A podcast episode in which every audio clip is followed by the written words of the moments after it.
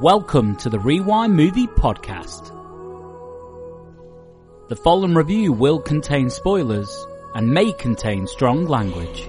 It's been 84 years, and I can still smell the fresh paint. The china had never been used. The sheets had never been slept in. Titanic was called the ship of dreams. And it was. It really was. Today we'll be discussing Titanic, starring Kate Winslet, I don't see what all the fuss is about. It doesn't look any bigger than the Mauretania. You can be blasé about some things, Rose, but not about Titanic. Leonardo DiCaprio, I worked my way from place to place, you know, tramp steamers and such. But I won my ticket on Titanic here at a lucky-handed poker.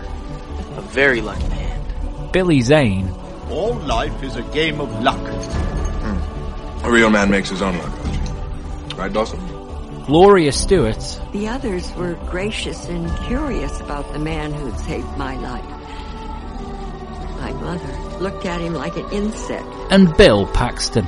26 years of experience working against it.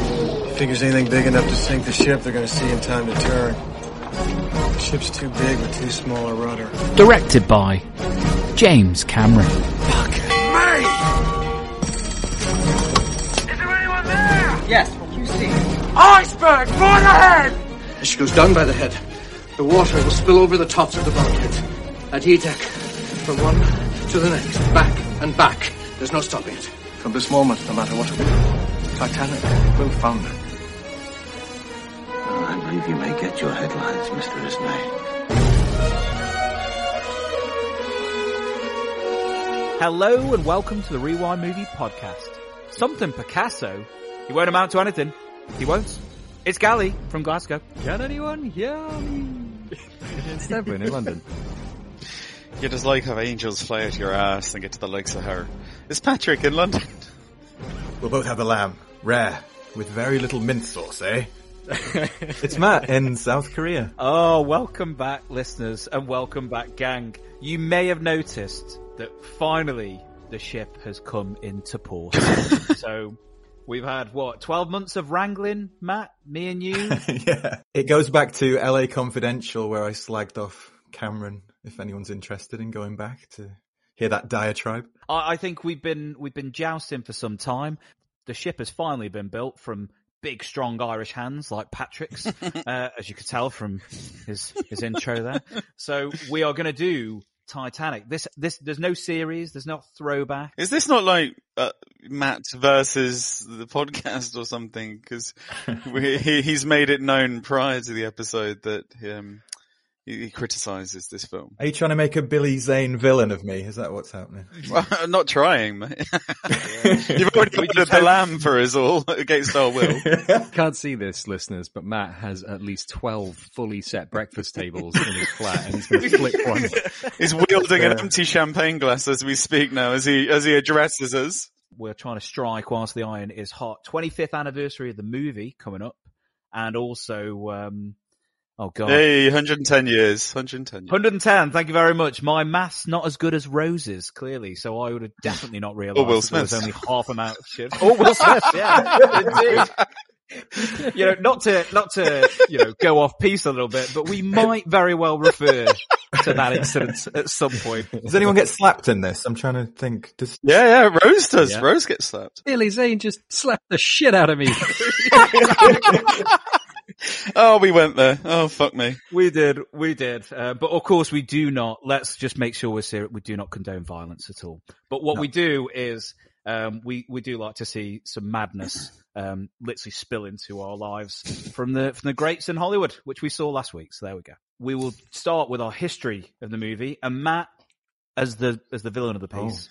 The antagonist of the podcast. Yeah, indeed. Your history with, uh, with the great ship and the great movie, Titanic. I was about 15 when it came out, I think. So I'll have been 16 when I finally saw it on video after a friend of my dad's, I think, left a video at our house for us to borrow. A lot of girls at school were really into this, like, and into Leo at the time. Uh, I remember the, the way he smoked and his hair. They they'd sort of remark upon on that a lot. But it wasn't. I didn't really feel like it was made for me, so I I sort of picked it up on on VHS later. It wasn't even a rental. It was just something that was left at our house. Uh, but I felt a bit of an obligation to see it as a film fan because it did so well at the Oscars. Um, and I remember I was impressed by some of the sinking visuals in the third act, but um, the, the, rest of it, um, I was fairly ambivalent and kind of uh, remained steadfast in my disdain for it over the years. I just felt like it was a very obvious love story and kind of cliched and not really, not really for me. So going back and revisiting it was, was very interesting. I will say I've, I've, it has softened a bit. Um, but I've, yeah, I'm, I'm kind of a bit bipolar on this one. I'm, I'm split down the middle. So I'm going to see how the chat goes and, uh, see if I can be convinced otherwise. Uh, I'll pass to Devlin next. How about you, Dev? So yeah, this would have been an early cinema foray for, you know, uh, me and, me and the boys.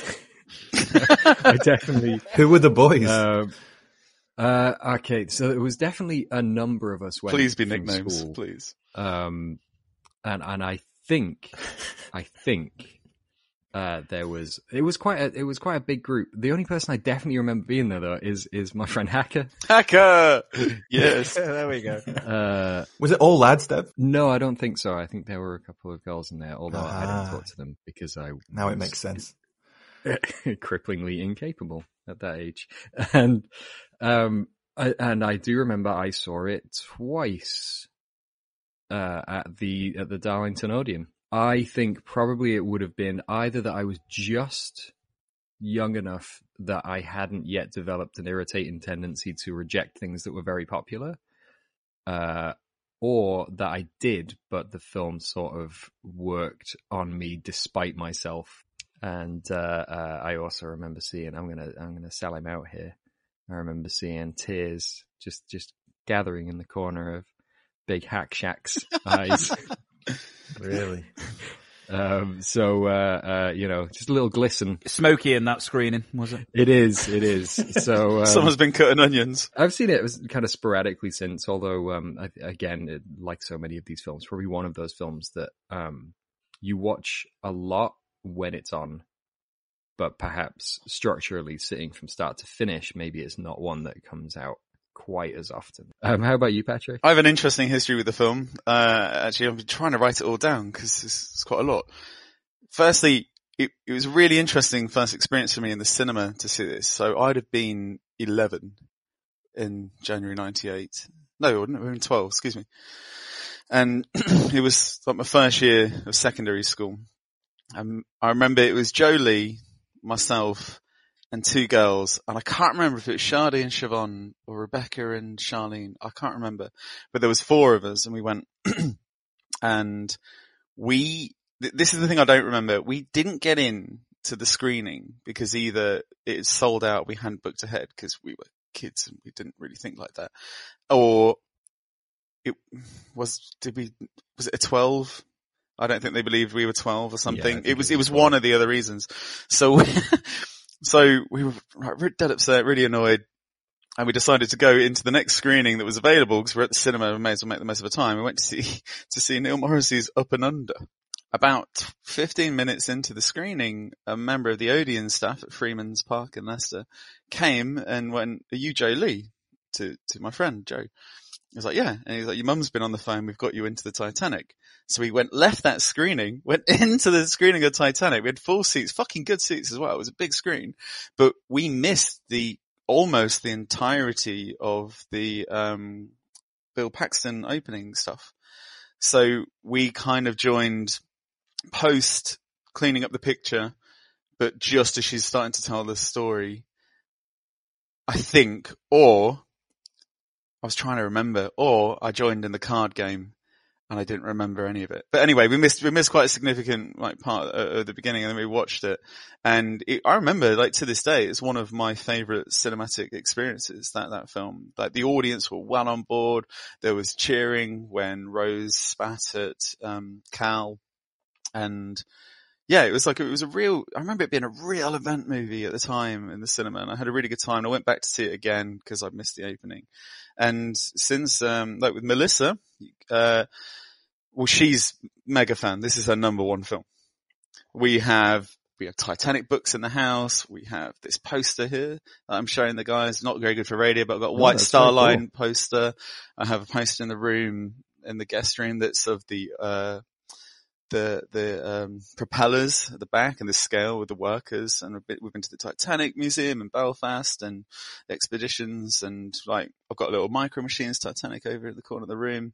So it's kind of uh, if you hadn't guessed it, we like Titanic. We watched it on the projector uh, the other night, and I mean she can she can recite it word by word, and um, we watch it quite regularly, to be honest. Um, yeah, so I managed another screening with a critical eye, ready to chat to you guys this morning. Patrick, can I just go back to that first screening? Mm. I, I'm getting uh, real Matt Dillon. There's something about Mary vibes. So you missed the Bill Paxton stuff. Yeah. So the first, would it be the first time that you saw Old Rose is when it goes into the, The, eye, the eye, when she's yeah, naked? Yeah. So you would have been like, What, "Oh, what the fuck? first chink of the armor, Ted. I remember at the time as well, uh, being in a queue, like in the Shires in Leicester, the shopping centre, and someone in front of, I was with my mum, I think, and someone in front of us was like, oh, that Titanic's on at the cinema. Oh yeah? What's that about? And, uh, to which we, we, yeah, we found quite amusing. So Patrick, it's been 84 years. We're ready to go back to Titanic. Can you please remind us and the listeners of the plot summary for Titanic? Aboard research vessel Keldysh in 1996, Brock Lovett and his team searched the sad ruin of the great ship RMS Titanic. Lovett hopes it's payday when they recover a safe, hoping to find a large diamond called the Heart of the Ocean within. Sadly, there's no diamond, but a drawing of a nude lady wearing the diamond. There's hope yet. A hundred-year-old Rose claims it's her in the picture and recounts her tale to Lovett 84 years after she smelled the fresh paint on the ship of dreams. We're transported back to 1912 and see 17-year-old Rose in her privileged life boarding the Titanic. She was difficult to impress back then, escorted by her fiancé Cal, who claims God himself could not sink this ship. He makes his own luck, unlike drifter Jack, who has nothing and nothing to lose while gambling everything he has at a card game in the hope of procuring tickets to travel to America on board the Titanic, along with his friend Fabrizio. They're the luckiest sons of bitches in the world, winning the tickets and boarding just in time. Little did they know that luck would soon run out. The Titanic steamed west out of Ireland as third class Jack and first class Rose paths cross amidst Rose's contemplation of jumping overboard. Her overbearing mother, underwhelming fiancé, and upper class life becoming all too frivolous for her. She felt like she was standing at a great precipice with no one to pull her back, no one who cared or even noticed. But Jack noticed. He saved her life that night in more ways than one, and their instant love would be felt across the Atlantic. They spend time together away from Rose's fiancé, spitting, dancing, appreciating art, when on the night of April 14th, Rose asks Jack to draw her like one of his French girls and experiences one of the most erotic moments of her life. It was true. Rose truly is the new girl in the drawing. Jack and Rose make steamy love in a car below deck and run around avoiding Cal's valet in hot pursuit. Rose tells Jack she will get off with him when the ship docks, but bugger me! Iceberg right ahead! Try as they may, they, the crew cannot avoid the iceberg. In such a clear night, the bergs are harder to see, and the iceberg punctures the ship's starboard, breaching five compartments. She could stay afloat with four compartments breached, but not five. Not five. From this moment, no matter what they do, she's made of iron. Titanic will founder. She will. Jack, Rose, and the 2,200 souls on board have an hour or two at most to escape and survive the impending inevitability. Despite a CQD distress call, no ships come to aid in time and Titanic starts going down at the head quickly. Lifeboats are deployed, but there's not enough by half. Women and children take the lifeboats first, organised by Second Officer Lightoller, while the ship's quintet play music to calm the passengers in first class. A different picture in steerage, however, as water rises and panic starts to set in. Before long, The Titanic has her whole ass sticking in the air as Jack and Rose ready themselves to go under, poised at the rear of the ship, the very place they first met. As the last remnants of Titanic go under, Jack and Rose manage to find each other in the freezing water and Jack makes sure Rose stays afloat on a sizable piece of wood in the sea of bodies. The cries for help slowly die around them and Jack assures Rose that she won't die here. Not this night. Not like this. Winning that ticket was the best thing that happened to Jack as it brought him to her. He makes her promise that she will survive and she will never let go. Their heart will go on. It's got Smokey in here again. It's been raining on my face. God bless you, Patrick. God bless Robin Hood. All right. Um, That was quite moving, even for me. though. so before we get into the nuts and bolts of the story, um, a little bit, a little bit of context with regards to kind of the making of uh, and how this got made.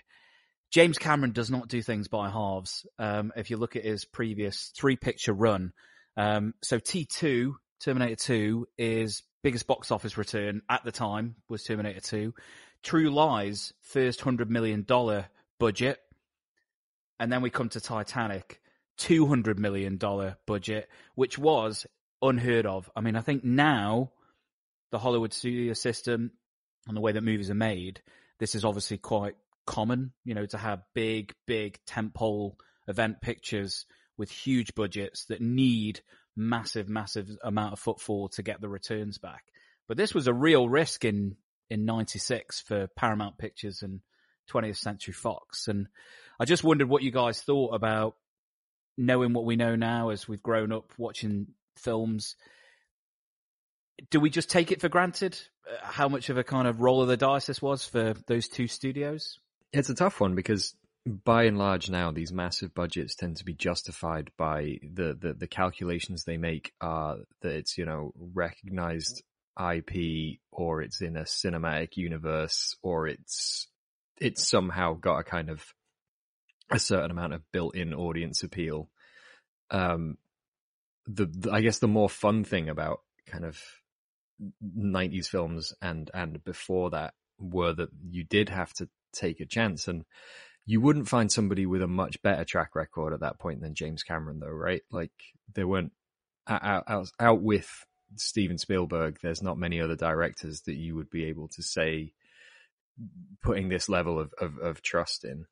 Um and there were plenty of adaptations uh and films set on the Titanic but there hadn't been one for a very long time.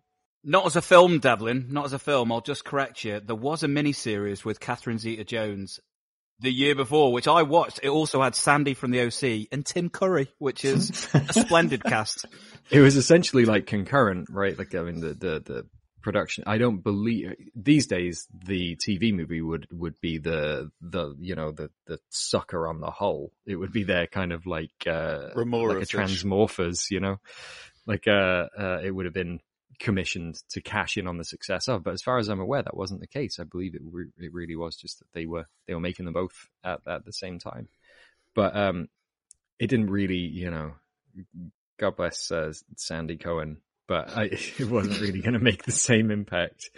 Um, so a different, I, I don't know. uh, It, in studio terms, I mean, this was a, a Cameron generated project, right? It wasn't that it was a studio Yeah. project that he, he cooked this up because he was obsessive about, uh, he was getting way into deep sea diving and he became a bit obsessed with, um, with Titanic. So, uh, this, this was a fantastic for him. He very flippantly says uh, at times in interviews that this was an excuse for him to be able to go down to the wreck in his little submersibles. Uh, obviously he is, uh, uh, showing uh, uh, his particularly arrogant type of self-deprecation there. No, I was just going to ask if you'd seen the documentary Ghosts of the Abyss that he did as well. Yeah, yeah, I've seen it. Yeah, Uh, yeah, th- I- that I've it kind of reveals that ostentatious side of him, and that was one of the early problems I had with this because I love T two, and I love Aliens, and this felt to me like a guy who was bored, like he'd done everything. I didn't like True Lies as much, but the, Gali, you're right. That that's kind of the peak in terms of budgets, isn't it? He's he's got a big toy box to work with. And now I feel like he's bored and he's making this as an excuse to kind of explore one of his hobbies in a, in a, in more detail. And I always felt like the love story, etc., came secondary to uh, this one man's obsession with, uh, as Dev says, deep sea diving and, and the tit- the wreckage of the Titanic. I think that that's that seems very much to be the case, right? I, I think that there's a level of um, calculation uh, in it. Uh, you can, and and I guess maybe that's at its crux. That's maybe a a big problem for a, a lot of people in getting on board with the film. Whereas maybe other people can see that he clearly put so much um, attention and love, and he focused his extraordinary ability to to create things uh, onto the like you say the technical elements, the the, the historical accuracy, the um, uh, it, it was yeah, it's an obsessive quest, but the the selling point of the film is is a love story between two characters, and perhaps it's not the most sophisticated. Yeah, I think that's fair, but I guess I'm referring as well to, you know, we've done some pretty big, uh, big pictures and some of them not as successful as, as others. I remember we talked when we did Dances with Wolves about how the rest of the studios and Mm. the, the, the sort of entertainment press were getting hints that this is going to be Costner's big, big bomb. Similar thing happened here, didn't it? They were getting leaks Yeah. on the set about how James Cameron's just, he's gone, he's lost it. He's gone mental. He's reshooting stuff for tens of millions of dollars. But it's quite, um, you know, it's sometimes we don't, you know, studios get a lot of flack a lot of the times, but it's quite good to hear a story where the studios are like, listen, we're going to back our guy. If he They- says, they if he says, budget, yeah, right? if he says he needs another 50, 60 million to make the Mm. Film, what it, what it, what he pitched at, then we'll give it to him. But perhaps only Cameron could have made this film at that time. Yeah, Uh, and been awarded that through the success of, you know, Terminator 2 is huge and Tr- True Lies is big and this wasn't expected to do any well, but uh, you know, he's proved him right, proved himself right again, and now he's doing four Avatar films. You know, and there's there's reason to be entrusted with that because he's a trustworthy filmmaker. Well, I was surprised when I when I learned about uh, how much money he lost. I found a Howard Stern interview that was very revealing, where Howard mostly talks about the failed marriages, but he once he gets a hook into that that James Cameron made no money from Titanic. He, he even spent 150 of his own money to fund Kathy Bates. Yeah, he's out of the film. pocket. Yeah. Uh, so I was coming at it originally from this angle that this guy is greedy and he's made a cynical film in order to make money. Not a cynical film, sorry, this, a cynical approach in that he's just picking and choosing from existing uh, love stories and existing epics and he's putting them all together for this kind of uh, uh, vanity project. But when I learned that he lost a lot of money on the Terminator films too, because Howard Stern goes, oh yeah, but you're a rich man from the Terminator films. He says, yeah, well, they made a lot of money, but Carolco went bankrupt and I think Hemdale was the other one that, uh, there was a, a problem there and he didn't get paid what he should have done for those films either. So why does a man like that make a film like this? And we've talked about his egotistical, ostentatious nature and on some of the earlier films, like he's teaching someone how to pull a, a face hugger and how, how to make it jump off a, a cabinet. And on this, this one, like that attention to detail is still there. And, uh, he, he's, it feels like he's using that, um, meticulous attention to detail in order to, to make this, this film. Is it a, is it a, um an ego trip in a way? It feels like a not doing it passion project, doesn't it? Yeah. Because he, he- again, we, we've touched there. I don't know who said it. He seems like someone who's obsessed. When he Hmm. gets into something, he's upset, and this is obsessive drive is what we see on on, on the big screen. I, I read an interview from, uh, I think it was one of the art department who was saying that he was going ballistic because the insignia on the plates for the White Star line was not correct. You never see it in the Mhm. film. Right. So that's the kind of that's the kind of attention to detail. And I think Matt, you know, not talking um, you know talking for James Cameron, but even if you went into any kind of project with that kind of baked in cynicism, Mm. I don't think you go through all the trials and tribulations and still end up with a product that's serviceable if you if you're just in it for So you think his passion is authentic for this uh, story and this? I think I think I'll leave it to Bill Paxton as the avatar for James Cameron in the one of the big groaner lines when he's like, "I've been chasing Titanic for three Mm. years, and I Yeah. never and I never let it in." No, I was saving this for when I found the diamond.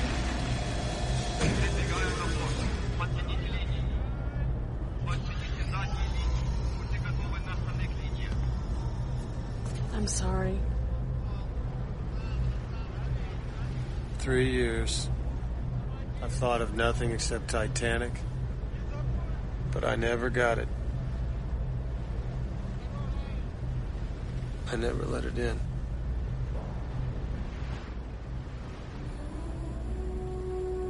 That that only dawned on me last uh, last week when I was watching it, and I thought like to the point where I bet James Cameron has the same jumper as Bill Paxton, and and you know, like Nolan dresses pe- pe- people in his own vision.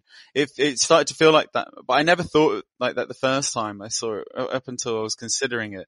But there's a way that Bill Paxton says Titanic, and I, I, can- I he says it all the time. Yeah, Titanic, and it, that Hollywood drawl, and I just think that is that is James Cameron's love for the Yeah. project.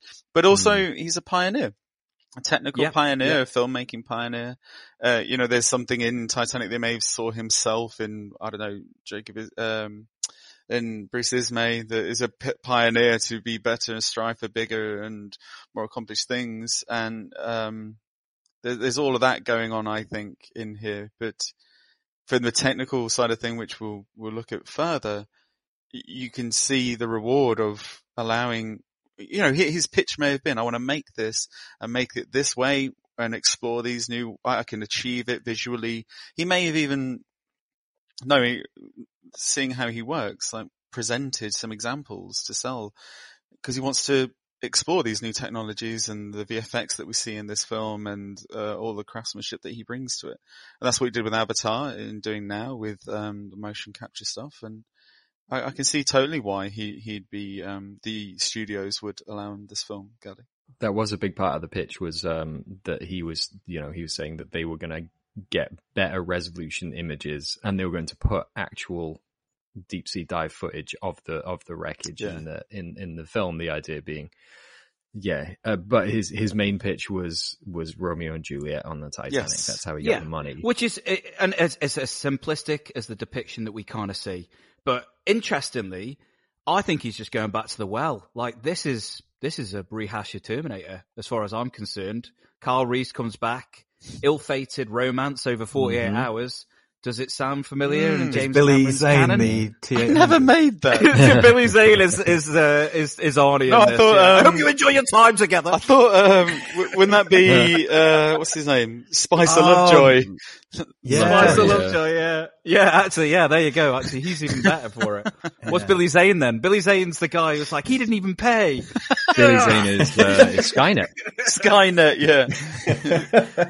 Um, and yeah, uh, sacrificial um, men who are there to further the uh, uh, emotional development of, of women. Uh, a, a crucial part in their life, essentially uh, offering a, a, a, the character of a woman a coming of age. Which, when we talk cynicism, there's there's cynicism, and then there's really fucking intelligent cynicism, and uh, the idea of like covering your asses and making sure that this film is going to uh, appeal to the broadest number of people possible.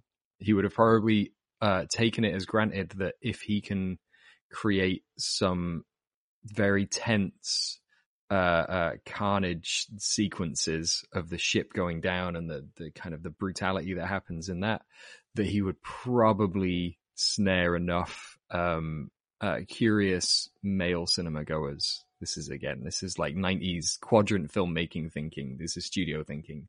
Obviously, this isn't how real people think, but that was the idea I would have thought. It's like, you've already got most of the men on board anyway, because you can say it's from the director of Aliens and, Tit- and, and Terminator 2. So in order to uh, to broaden the appeal, you have to go for a uh, not just a love story, but a love story whereby the the woman is the the lead character, the character who goes through the most changes, and Jack is essentially a manic pixie dream boy. He is the manic pixie dream boy, isn't he? He is a construct, absolutely. Well, let's talk about that jumping off point then. The deep sea salvage stuff. What do we think? Because I know offline, Matt, we've had a bit of back and forth for a year now, which is why we're here about how you how you start and how you frame this story.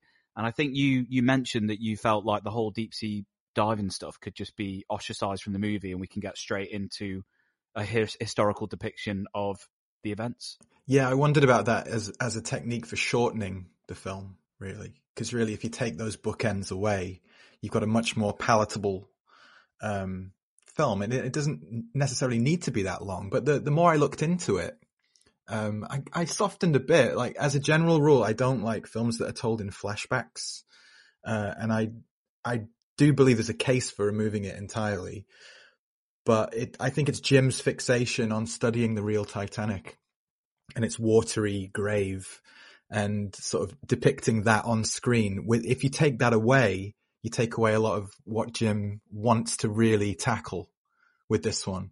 Um, I, I, don't like things that are told in flashback. I should clarify because we know that Rose is going to live now because she's the one telling the story. So every time Rose is in jeopardy, her life. But at the beginning, she claims, you know, that it might not be her. Yeah, it might not be. And also, Matt, is not the great trick of the movie to essentially get you to forget and then recount. Like there's a section at the beginning where they show you it's it's it's really clever because it works on multiple layers. But he t- he goes through the uh, computer generated uh, sort of rendition of events or Mm-hmm. mm-hmm. sequence of events, Mhm. and then we see it. But it's kind of like subconscious as we're watching it, and as we're watching Mm. it subconsciously, this is me kind of eating all my sandwiches here. Rose and Jack are in every time there's a moment of peril, they're in the specific area that we saw in the depiction two hours ago.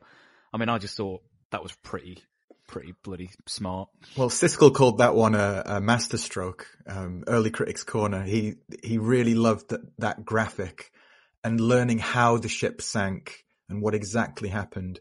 I, I think I didn't forget. At the, t- at the time as well, I don't think there were schools of thoughts on the Titanic and how it sank, and th- there there was depictions of it from eyewitness accounts that were kind of conflicting, and they originally thought the Titanic went up in one whole piece rather than snapping in half, and in in the book A Night to Remember, there's a foreword by Julian Fellowes, which is really interesting that he explores the reason why humankind are drawn to such disasters throughout history, like Pompeii or Titanic.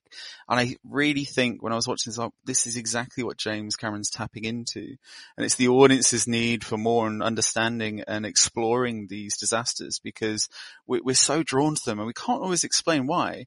And I think that this whole setup at the beginning was allowing that side of the audience to be pulled into the story and then telling it alongside the love story um, to give us strong characters that uh, are engaging and take us through the journey is how I see that the film was pieced together and, and kind of constructed. And to have the audience literally, you know, by the end of it, you've got that uh, that wide shot of everyone staring at Rose in total silence. Yeah, it's story like time. We're we're audience uh, audience avatars, and it just um it just kind of locates us. I think um historical fiction can have a somewhat distancing effect because you have unusual uh, rhythms of dialogue, you have uh, unfamiliar costuming, and possibly that by having modern day wraparounds, it softens the blow a little, and I think it's just another little mark on it that's just going to make it more relatable. Mm. Accessible, I would have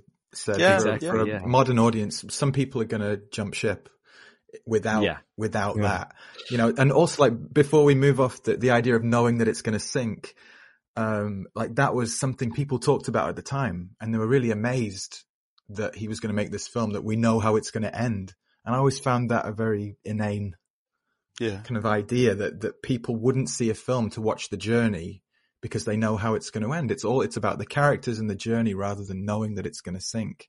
And, uh, you mentioned that the body's falling as well, uh, when, when it breaks in two. Like even when I was 15, I was kind of drawn to, to that aspect of it more than the love story, which sort of, uh, probably says too much about me, but which which is your favorite? Is it the lad smacking off the propeller and pinwheeling? Whatever the loudest clank is, that's my is my favorite one. Yeah, uh, I think I think Patrick's right though. The, the there's a deference and there's a kind of public mood around Titanic. I remember that like very very like vivid memories of going through the historical events of Titanic because obviously it's a huge universal story of hubris uh, facing and, and nature kind of dismantling human progress in a way. You're kind of hungry for more information, aren't you? I think I mentioned on a previous podcast that um, when I first got Encarta, it was '96 or something. I don't know if you remember that program, but they had the, oh, yeah. they had the video of the JFK assassination on it, and I must have watched that a hundred times in a day, just like hungry for what happened and trying to piece it together and understand it. And I think like Devlin said, we, the audience, and James Cameron constructing an audience literally from his film for, for what it is, is a really smart, um, uh, tap into the psyche of, of everyone. I also think Devlin mentioned about the 90s quadrant filmmaking.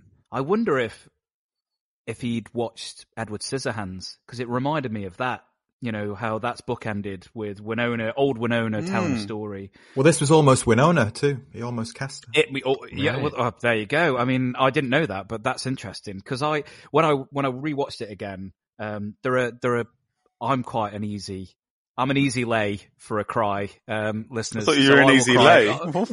well, I'm, I'm that, um, but I'm, I'm, Daniel, if you're listening, my heart will go on. oh no, Gali.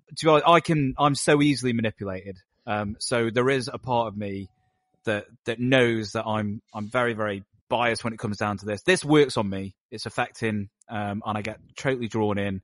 And just like Hacker, Hack Slack and Gut Rot, uh, that Devlin went to see, uh, the movie and about Bowser and all the rest of them. I also, I, I, tear up every time. And even though I know, I know what's gonna, I know what's gonna happen. I've seen the film multiple times now. At what point did you cry?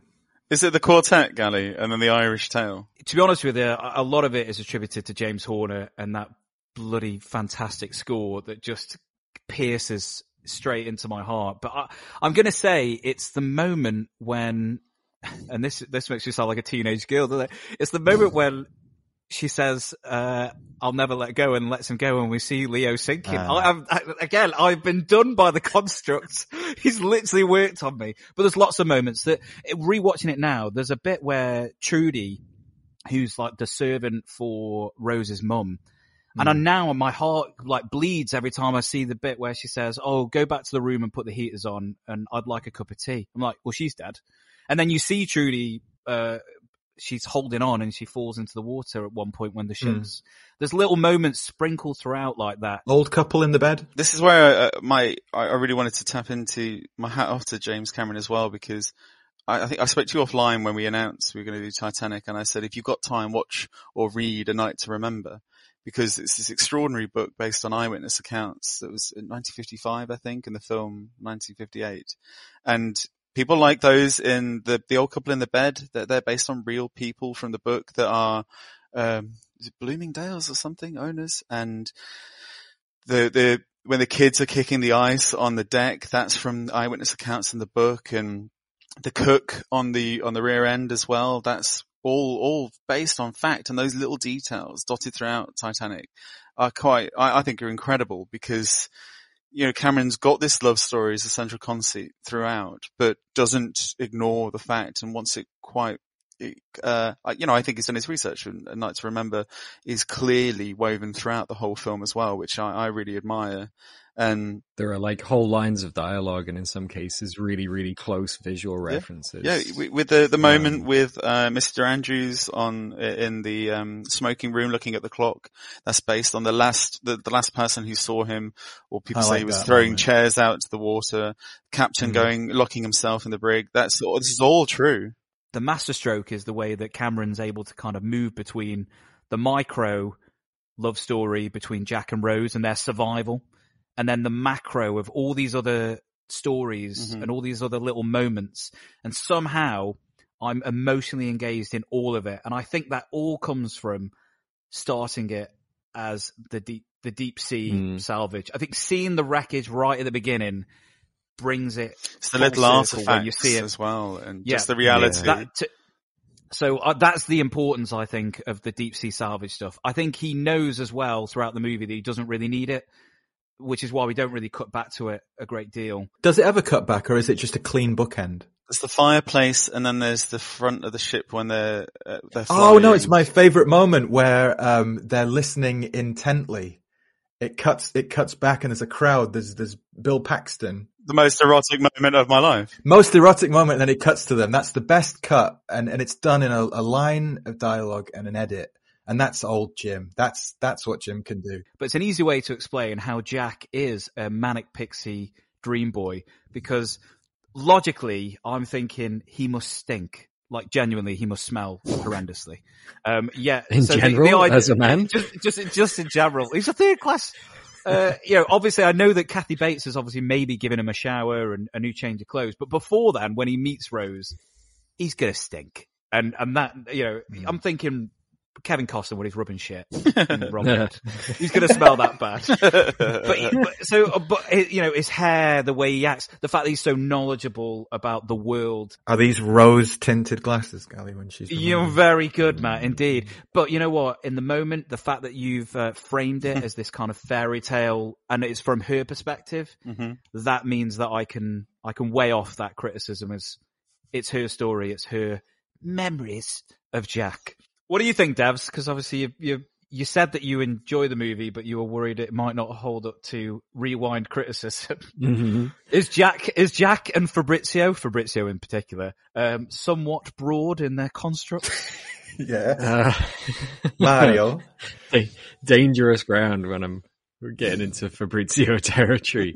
um, I, I did. I watched this with uh, with Chiara during the week, and um, yeah, Fabrizio warranted nothing more than a derisive laugh. I think the the broadness of it is in, in that terrible uh, that terrible phrase, uh, a feature, not a bug.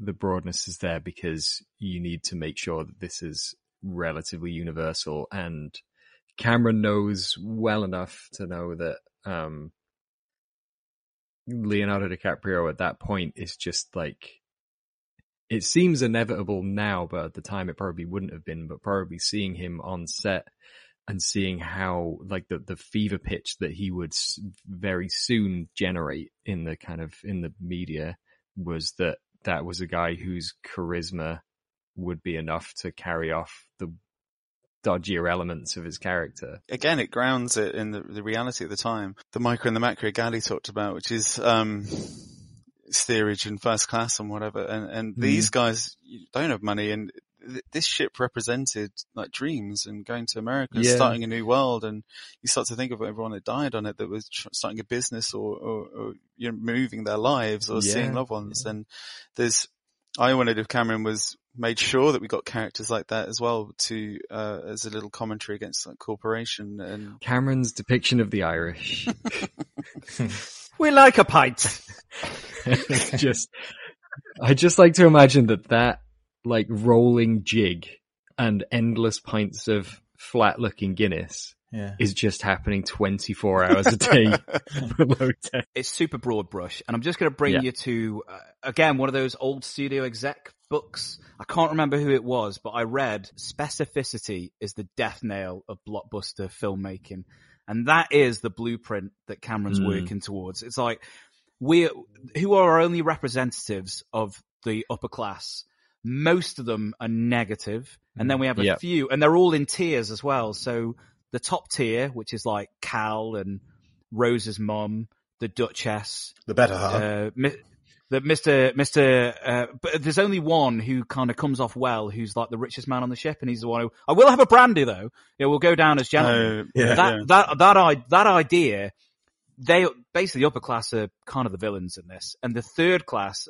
I mean, we know from Stoke on Trent, from Darlington, from Leicester, from you know, we know that sometimes third class people can also be dickheads, but not on the Titanic. and is that why we get Molly Brown in here as well? Is that why the importance of her character?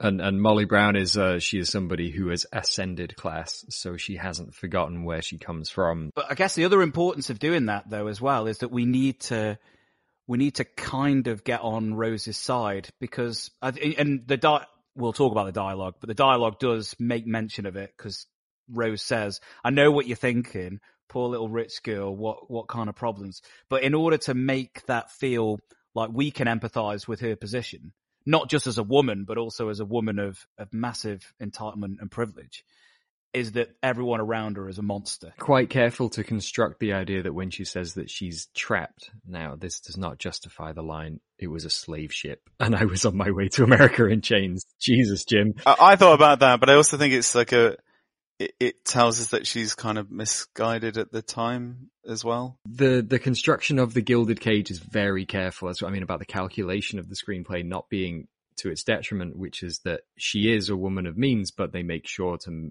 to make mention of the fact that the means are essentially disappeared. There's no explanation as to why the husband died and left them with, you know, no money. But that's the idea. It's it's um these little these little kind of empathy intensifiers all the way through make sure that nobody uh, uh, can kind of dismiss her too much because she is essentially trapped in a what will potentially be a loveless marriage with a guy who um they they give everyone their little moments. The mum gets the great scene with the uh, with the corset. She's really good. Yeah, she's great. She's great. She's she's fantastic. It, it's a shame that that doesn't just get carried over a little more because she kind of never really ever again displays anything other than just kind of upper class disdain. Could we do uh, our historical accuracy? I was pointed towards the, you know the books and the documentaries by Patrick, but I I chose not to because I didn't want to cloud it.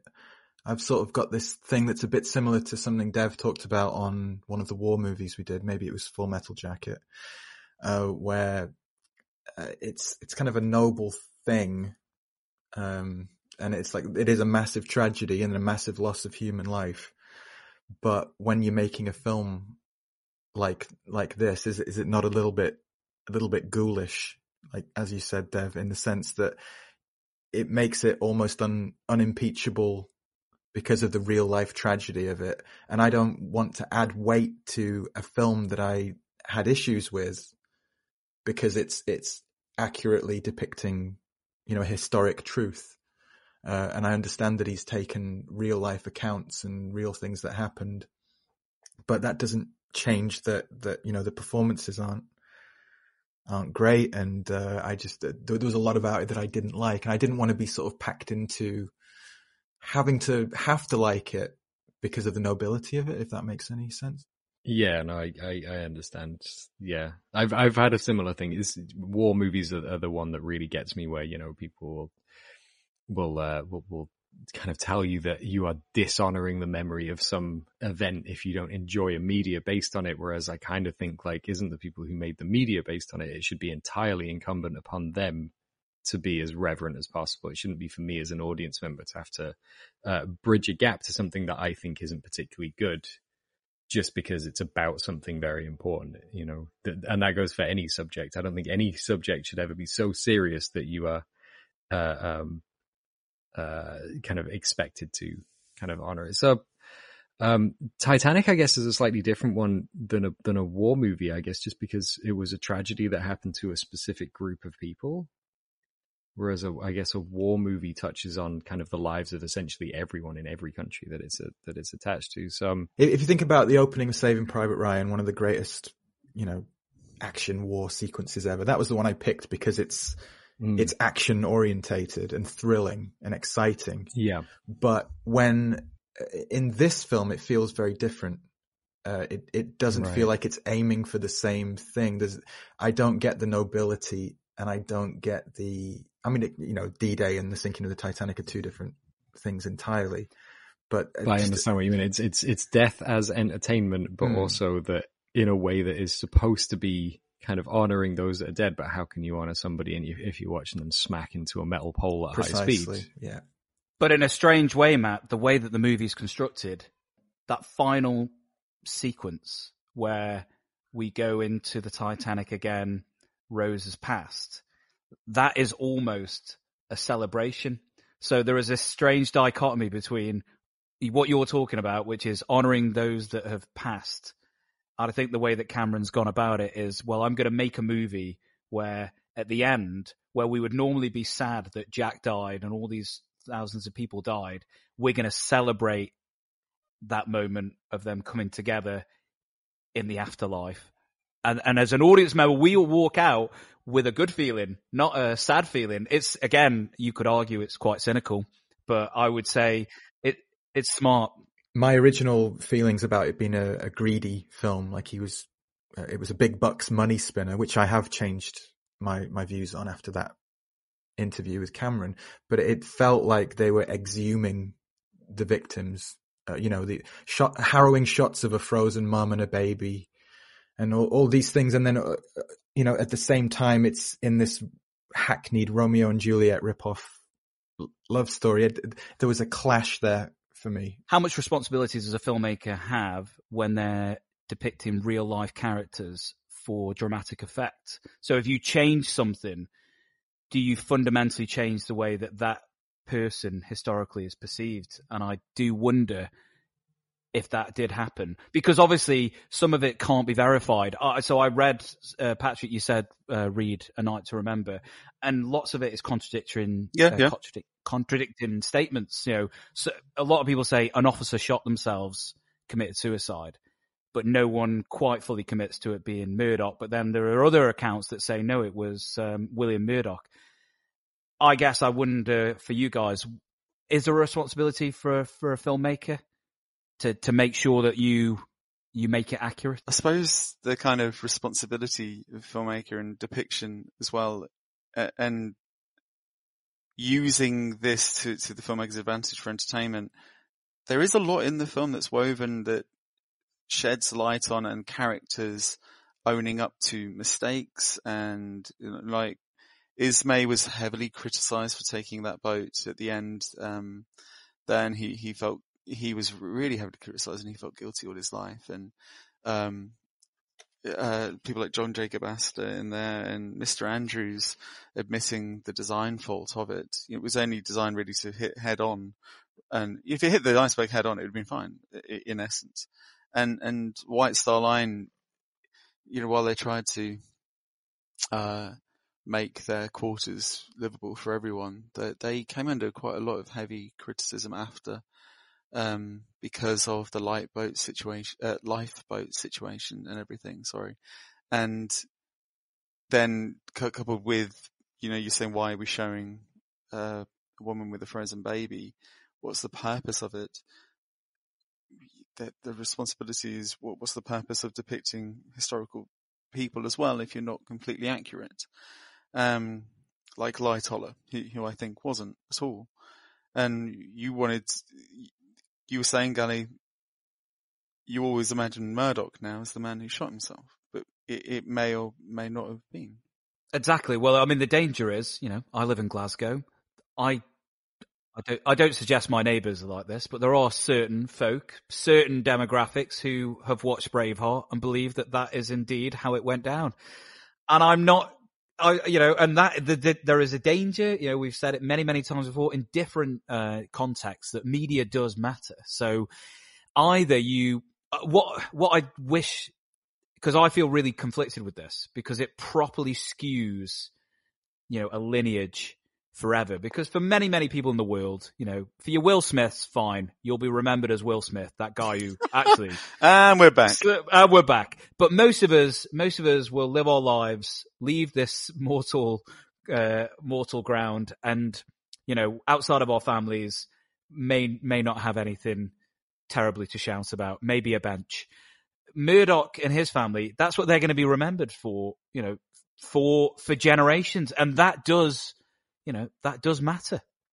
Well, they'd, they'd had, was it, um, I don't know if they had a, a, a memorial to him or maybe they had a, they had like a little, to, to, to Murdoch, William McMaster Murdoch, there was either a foundation or something that they did to honor his, his memory. And then when this film comes out, you know, he's, he's shown as a guy who murders somebody inadvertently or not, and then kills himself immediately out of shame. And that's that's a heavy one. To, there is a, a documentary that I watched on Nat Geo, um, speaking to James Cameron's obsessive uh, uh, focus and attention on Titanic. He has gone back many, many more times in the in the years since making the film. And there are two separate documentaries that he put together on Nat Geo. One is an hour and one is an hour and a half.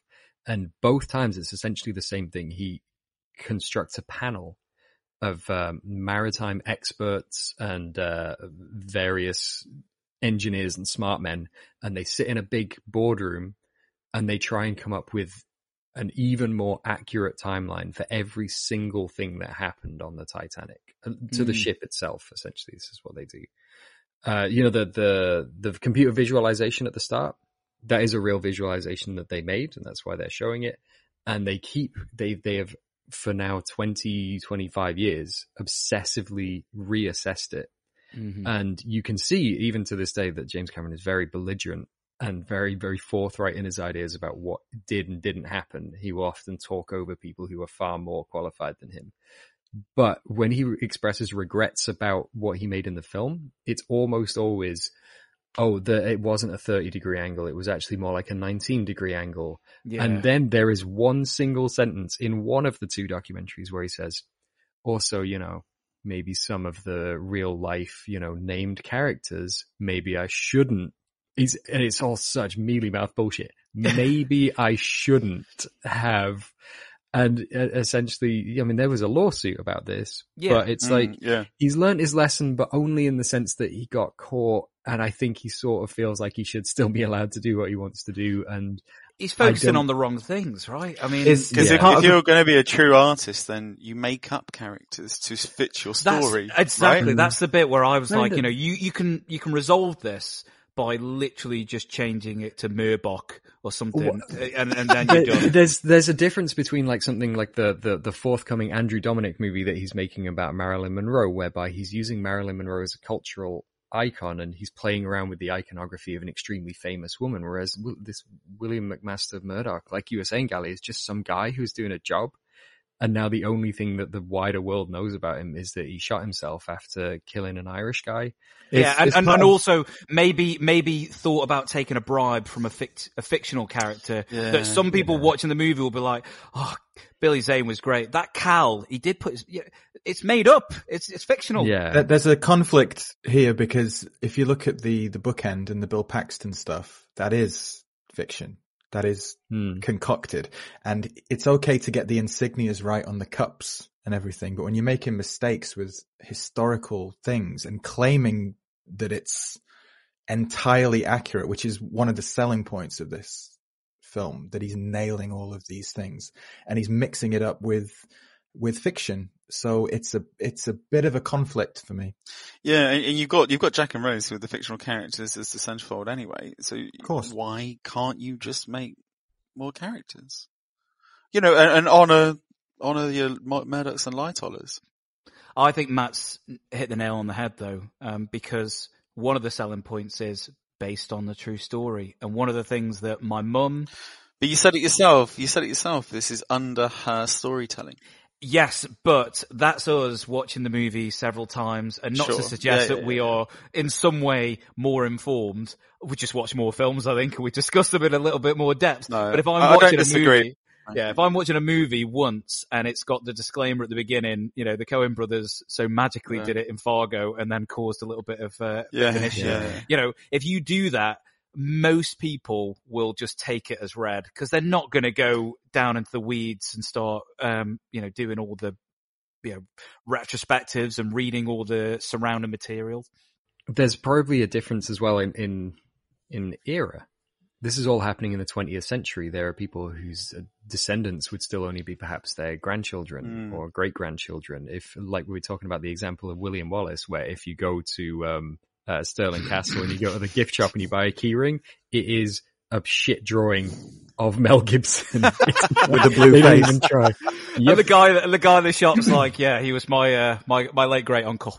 Yeah. So you're talking, you know, you, you've got four, five, six hundred years. You can make a film about somebody from, you know, from the distant past because it's just, you know, the, the history is stretched so thin. Whereas here you are talking about people who, you know, they wouldn't be in living memory anymore, but they wouldn't be far off. And, um, also when you say that, you know, we can get, a, uh, we can have a get out with it being Rose's, um, perception of events, but stuff like the, the Murdoch Tommy murder, she's not there. There's a reason we cut away to things that aren't happening under her, Yeah. her vision. Uh, and, and yeah, I, I, I agree. Uh, uh, Matt, you said you don't like, uh, flashback on the, uh, in, sometimes. Generally Do you- speaking, yeah. Do you mind the narration in this film? Like from Old Rose? I, I didn't find it um, objectionable. In in fact, I'm I'm trying to not be so hardline with voiceover and narration because the more I think about it, some of my favorite films have it. We talked about uh, Well, like Gal- Jesse James. Yeah. well, there are certain films that uh, use it in quite a poetic, abstract way, and then other Je- films Jesse that James. use it. No, no, they used it for exposition in Jesse James. They were they were saying, you know, someone was wearing pink gloves or something. I can't remember what they, what it was. Dances with Wolves. Uh, I, I have to rewatch Dances with Wolves, but something like Taxi Driver, for example, I've been Yeah, yeah. watching endlessly, and there's something about that that, that voiceover doesn't, um, you know, en- enhance the plot. It's a character, No, it's informing you about the character. Yeah. character study stuff. So, and, and then there's the, the noir stuff, the hard boiled stuff that I don't mind. There's Apocalypse Now and, you know, there are exceptions. I, I don't believe there's like a hard line rule for it. There's a couple of egregious voiceovers in this, though. I think um, I, I've been waxing uh, the the decks of the Titanic now for about an hour. I will say this: Mopping them. for all of Cameron's precision, his meticulous nature when it comes down to the the craftsmanship, the art direction, the costuming, the insignias on the plates that you can't bloody see. the the the structural masterpiece that is Yeah. the way that the movie oscillates between macro and micro. The dialogue is bad.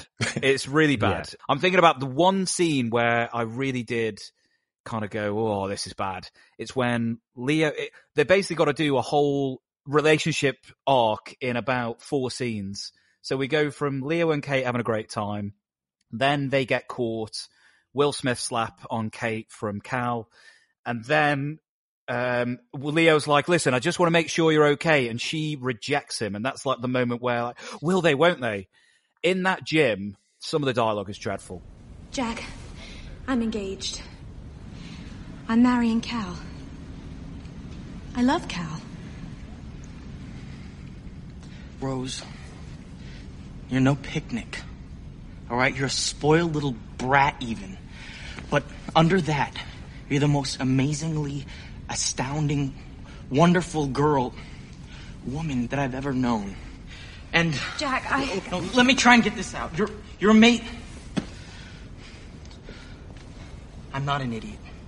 I know how the world works. I've got ten bucks in my pocket. I have n- nothing to offer you, and I know that.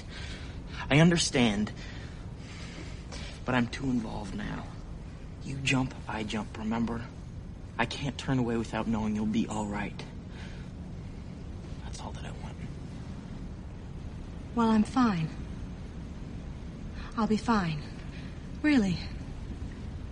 Really? I don't think so.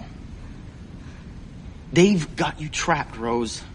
And you're gonna die if you don't break free. Maybe not right away because you're strong, but sooner or later, that fire that I love about you, Rose, that fire is gonna burn out. Well, he he does a lot of um kind of you're a you're a no picnic you're a spoiled brat and he starts unloading on her like, my god You've known it. You've known her for a day. But then, but I, I, there are some scenes that do work dialogue wise and the whole setup of the, the class divide and everything in there to, to strengthen their motives. When he's invited to dinner, I quite like that scene. Um, as favourite scenes go. Hardly any rats. There's moments that make me laugh though, and little one-liners, like when she's looking at her artwork saying, what's the artist's name? Something Picasso? Yeah. like, oh, come on. He's a finger painter. There's some very heavy-handed the old uh, uh are you familiar with the writings of Sigmund Freud Yeah, yeah. Is he a passenger Come on, that's a good line, Devlin. Was it Yeah. a passenger? Freud. Yeah. Hmm. Like, this is this is where it's like this is all he knows. Cameron knows. Cameron knows exactly how It's gags, in it? It's little gags that everyone who's ever read nothing will get. They'll just be like, "Oh, I've heard of Sigmund Freud." I believe it's pronounced Freud. With the dialogue, you said Kate does well with it. Gali, you're happy with her performance? I think she's the MVP of this movie because she's the also she's the character with the arc. And actually, if you think about the way that the character from where she starts to where she ends up, Kate Winslet has got a lot of heavy lifting to do, Yeah. and I think she does it phenomenally because some of that dialogue is really Ham Neil. Oh, it's proper Ham Neil when she's doing like and spit like a man. I'm like, wait a minute, what are what movie are we in? And and but Kate does it with you know she's she's got that regal elegance and she's a real star. And obviously Leo DiCaprio becomes a huge phenomenal star. But I I love the fact that Kate Winslet still is doing phenomenal work. I'm going to champion something slightly out uh, tangential. I've just finished Mare of Easttown, uh, HBO miniseries, uh, which she stars, and it's phenomenal. I will recommend that to the highest hilt. Just finished it last night, um, and she's great in it, and I think she's great in this. And again, going back to that arc, you know, she's quiet, almost, um, you know, there's a lot of like just her sitting in internalizing and then when we see a character really come out, obviously it's all done in the backdrop of an Irish stereotype. Um, you know, it's basically gone to Temple Bar. Um, but she, you know, you see that energy and I guess that's what makes me buy into when Leo's like, that fire that I love about you. It's like, Yeah. yeah, I- I've, I've also seen it on screen. Um, but it's still a bit clunky. What, I mean, what do you guys think of Kate and Leo's performances? I think Leo's the best thing in it. Um, Really? Yeah, Leo's the best thing in it. I, I don't, I don't like Rose. I don't like Rose as a character, and I don't like Kate Winslet as a, as a, you know, a love interest either. She's too theatrical here. She's a theatre lovey. She's a, she's too over, over the top. I think her performance is too, too grand. I, and I don't think Cameron knows how to corral someone who is, has a British heritage. And I think it's all just too, it's too fucking too, as Paul Thomas Anderson would say. Do you not think it's the dialogue though, Matt? Like again, some of the stuff. Well, he's responsible for that to too. It's Jim, isn't it? No, no, but I'm just saying you're you're putting. Oh, you're right. on I'm I'm a bit down on. Kate, on- yeah. I'm I'm saying She's that's doing her best, Jim's fault. perhaps. Uh, I mean, there is. Uh, she's in a film called Little Children that I I really liked her in, um, and I I'm I'm still a bit heartbroken by um, Eternal Sunshine. I think she's good in that, but that's kind of damaged me. Uh, I don't really like like the character either, but um, it, Ro- the character of Rose is a big problem for me because I I don't find her likable at all. Do you not get swept up in their romance then? The, the, one of the big selling points, and you said like when you went to cinema, all the girls are loving on Leo. I remember everyone loving on the love story. And like really loving the, the story and the moment when she comes back off the lifeboat and back on, you're so stupid, Rose, you're so stupid. Like pe- people love that scene and yeah, but people love that scene and it, it- they get really emotionally involved in it. And I kind of do too. I buy into the relationship and as a, as a love story, as a, um, I, I've put this Romeo and Juliet thing aside really because this film feels original, uh, in its love story. I, think it's an original blockbuster, which is great, but I, I do get swept up in it and I believe if, if you think of, uh, like love story films, what's your what's your top ones? And which, which ones do you really get entertained with and swept up by? And this is done a love story amidst all this action and disaster and everything. Is not much like it really. And I, I do. I get into it. The, the also stupid Rose Gali I like that scene very much and they, they work for me But how about the character of Rose? Is there any issues with the character of Rose? I, I couldn't even remember the scene Gali was on about after the slap, to be honest, and I don't remember having an issue or not believing her motive or anything. I, I the, the narration helps, and I buy into her, and I buy into the relationship. And Rose never bothered me, Matt. No, I don't. uh, She doesn't annoy me or anything. Apart from he could have got on the wood with her. Why didn't she fucking bring him up? Oh, classic. Thought I'd drop that in there and get that out of the way. I, I think that there's there's a lot of the film that um if you were reacting to it in the moment, like you had one of the little uh, red light, green light things from The Simpsons, when you're uh, one kid really loved the muscle guy. Um, you would be reacting to certain things in the moment, uh, kind of uh, irritated. The scenes between the two of them in the early going, I don't think are as successful. The we walked about a mile around this ship. This kind of stuff is clunky. Um, it's sold by the performance being very committed. But I think once you get through the whole sweep of the film, by the time you get to the end of it, I think it, it retrograde or retroactively erases a lot of the bits that don't really work because there aren't many films that can justify being the kind of length this one is. And I think this one does. I think despite the, the duration of it, I think it's the, the old adage of a film is only as long as it needs to be.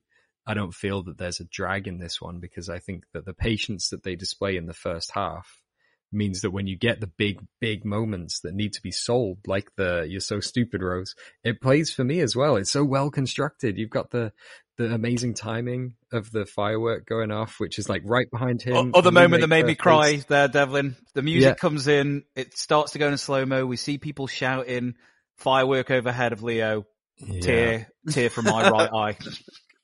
it's that that's where you've got like um no matter how cynical a filmmaker may be i don't think a truly cynical filmmaker could be that successful at at cynically manipulating tears and milking tears out of people i don't think that unless I've got unless nipples, you Greg. Can you milk me? I don't think you could do it i don't think you could do it if you didn't really feel it so i think that like that's where there is a, a it might just be that james Cor- uh, james cameron is corny as fuck I remember the interviews for Terminator 2. One of his pitches to Arnold was, I'm going to make you the good guy and I'm going to make the audience cry at the end. He, he softened in age with age.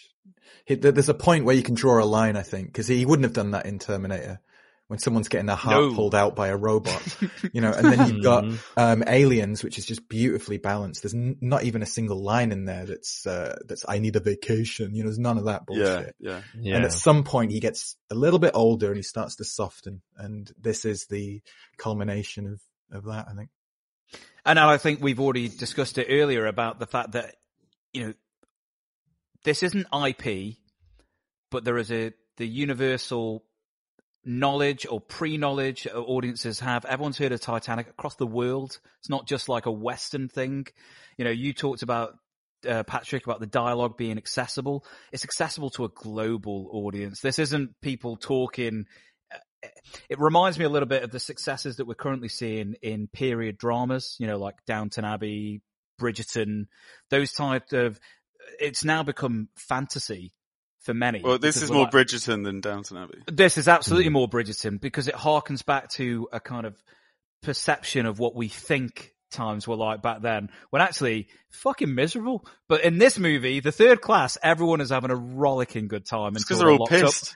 Yeah, they're all, they're all pissed off. Like having a ceilidh downstairs, like you say, Devlin, are they doing that every day, every minute of the day? Is that like one of those like, you know, 24-7 nightclubs? Like come in, you know, Yeah. open, open all hours because, you know, they are, they are doing that through their own, uh, you know, their own free will. They're all, it's like there's a community there. And there's also all these like extras that you see peppered throughout the whole movie that don't even have lines of dialogue that then you, they come back. And it's on, on those rewatches that you see that. Like I remember always thinking the first time I saw it, like what was that awkward moment between, uh, Rose and the woman at the top? But we saw her, yeah, we mm-hmm. saw her Yeah. earlier. They were dancing and partying and so little things like that. Do you think that the best way for her to ingratiate herself is to stand on her tiptoes? Could we not have done better there? She's uh, under she's undercutting expectations of the uh the, the rich folk the well-educated rich folk don't have certain skills that they could have and you know so she can't do an arm wrestle but she can stand on tiptoes because she's been doing dance classes since she was what, I think it was their reaction. It, they, they were amazed by it. It was a little- That's true. and she's she's releasing the shackles that she said of the slave ship. Very from true, very true. yeah. sorry. what about Yeah. DiCaprio? Because I, I think his performance is stronger than hers. Um, I don't know. I don't know, but I don't. I personally, I don't think anyone's stronger than uh, between them. I, I, I think there's an equilibrium. Um, I can see why he's a poster boy at this time, and like, it's a really um, attractive performance by him. I think he play um, plays Jack as a really yeah attractive uh, character. it's it's earnest, isn't it? And I, I- all I would say though, Matt, is I don't think as an actor, he as far as his assignments, he nails it. But um, he he doesn't really have to have an arc. He literally is just there to kind of keep Rose.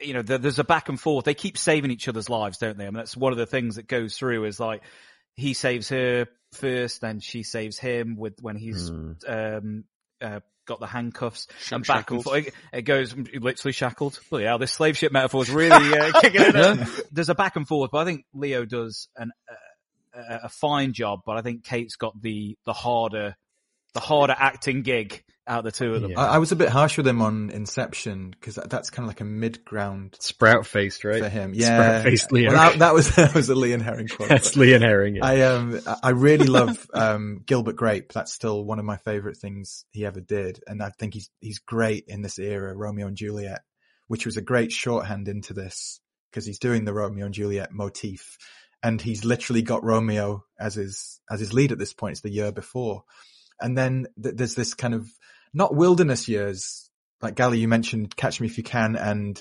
Gangs of New York, which came really soon after. Too soon for him, I one. think. That Five one. five years after this was Gangs. Hmm. Pretty quickly. Yeah, 2002. Yeah, but it was too too soon for him as far as the role required him to probably have another five years of To look, yeah, I really, I building think on he's great in. Catch Me If You Can, but Yeah. um, I think Aviator is where he really matured. Yes, agreed.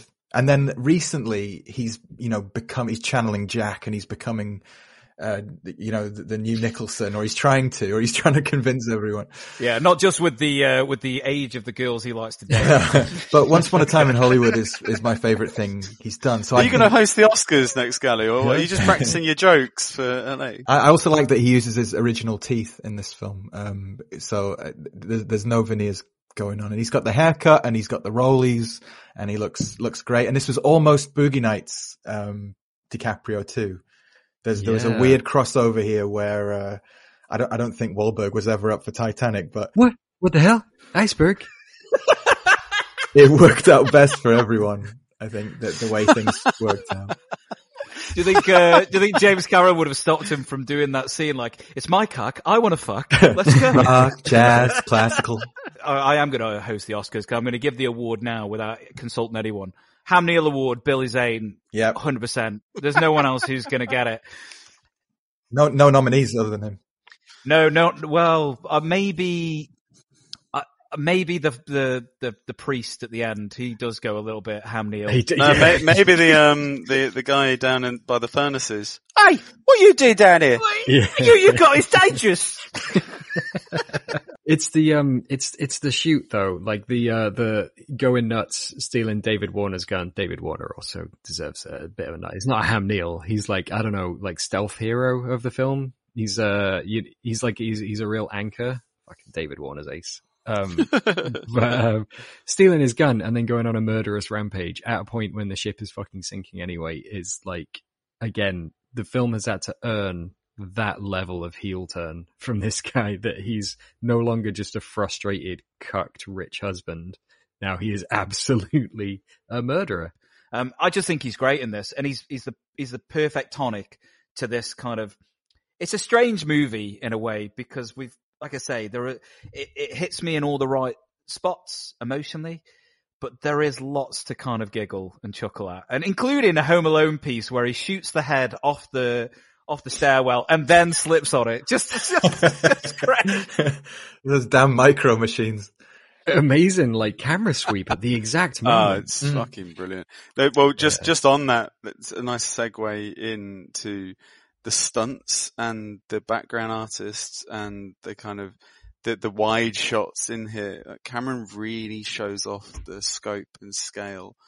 There- There's a wonderful wide shot when the flare goes up that takes you out and gives you the perspective of the. Atlantic, Just which is so well timed and like Yeah. the editing of this film is really wonderful.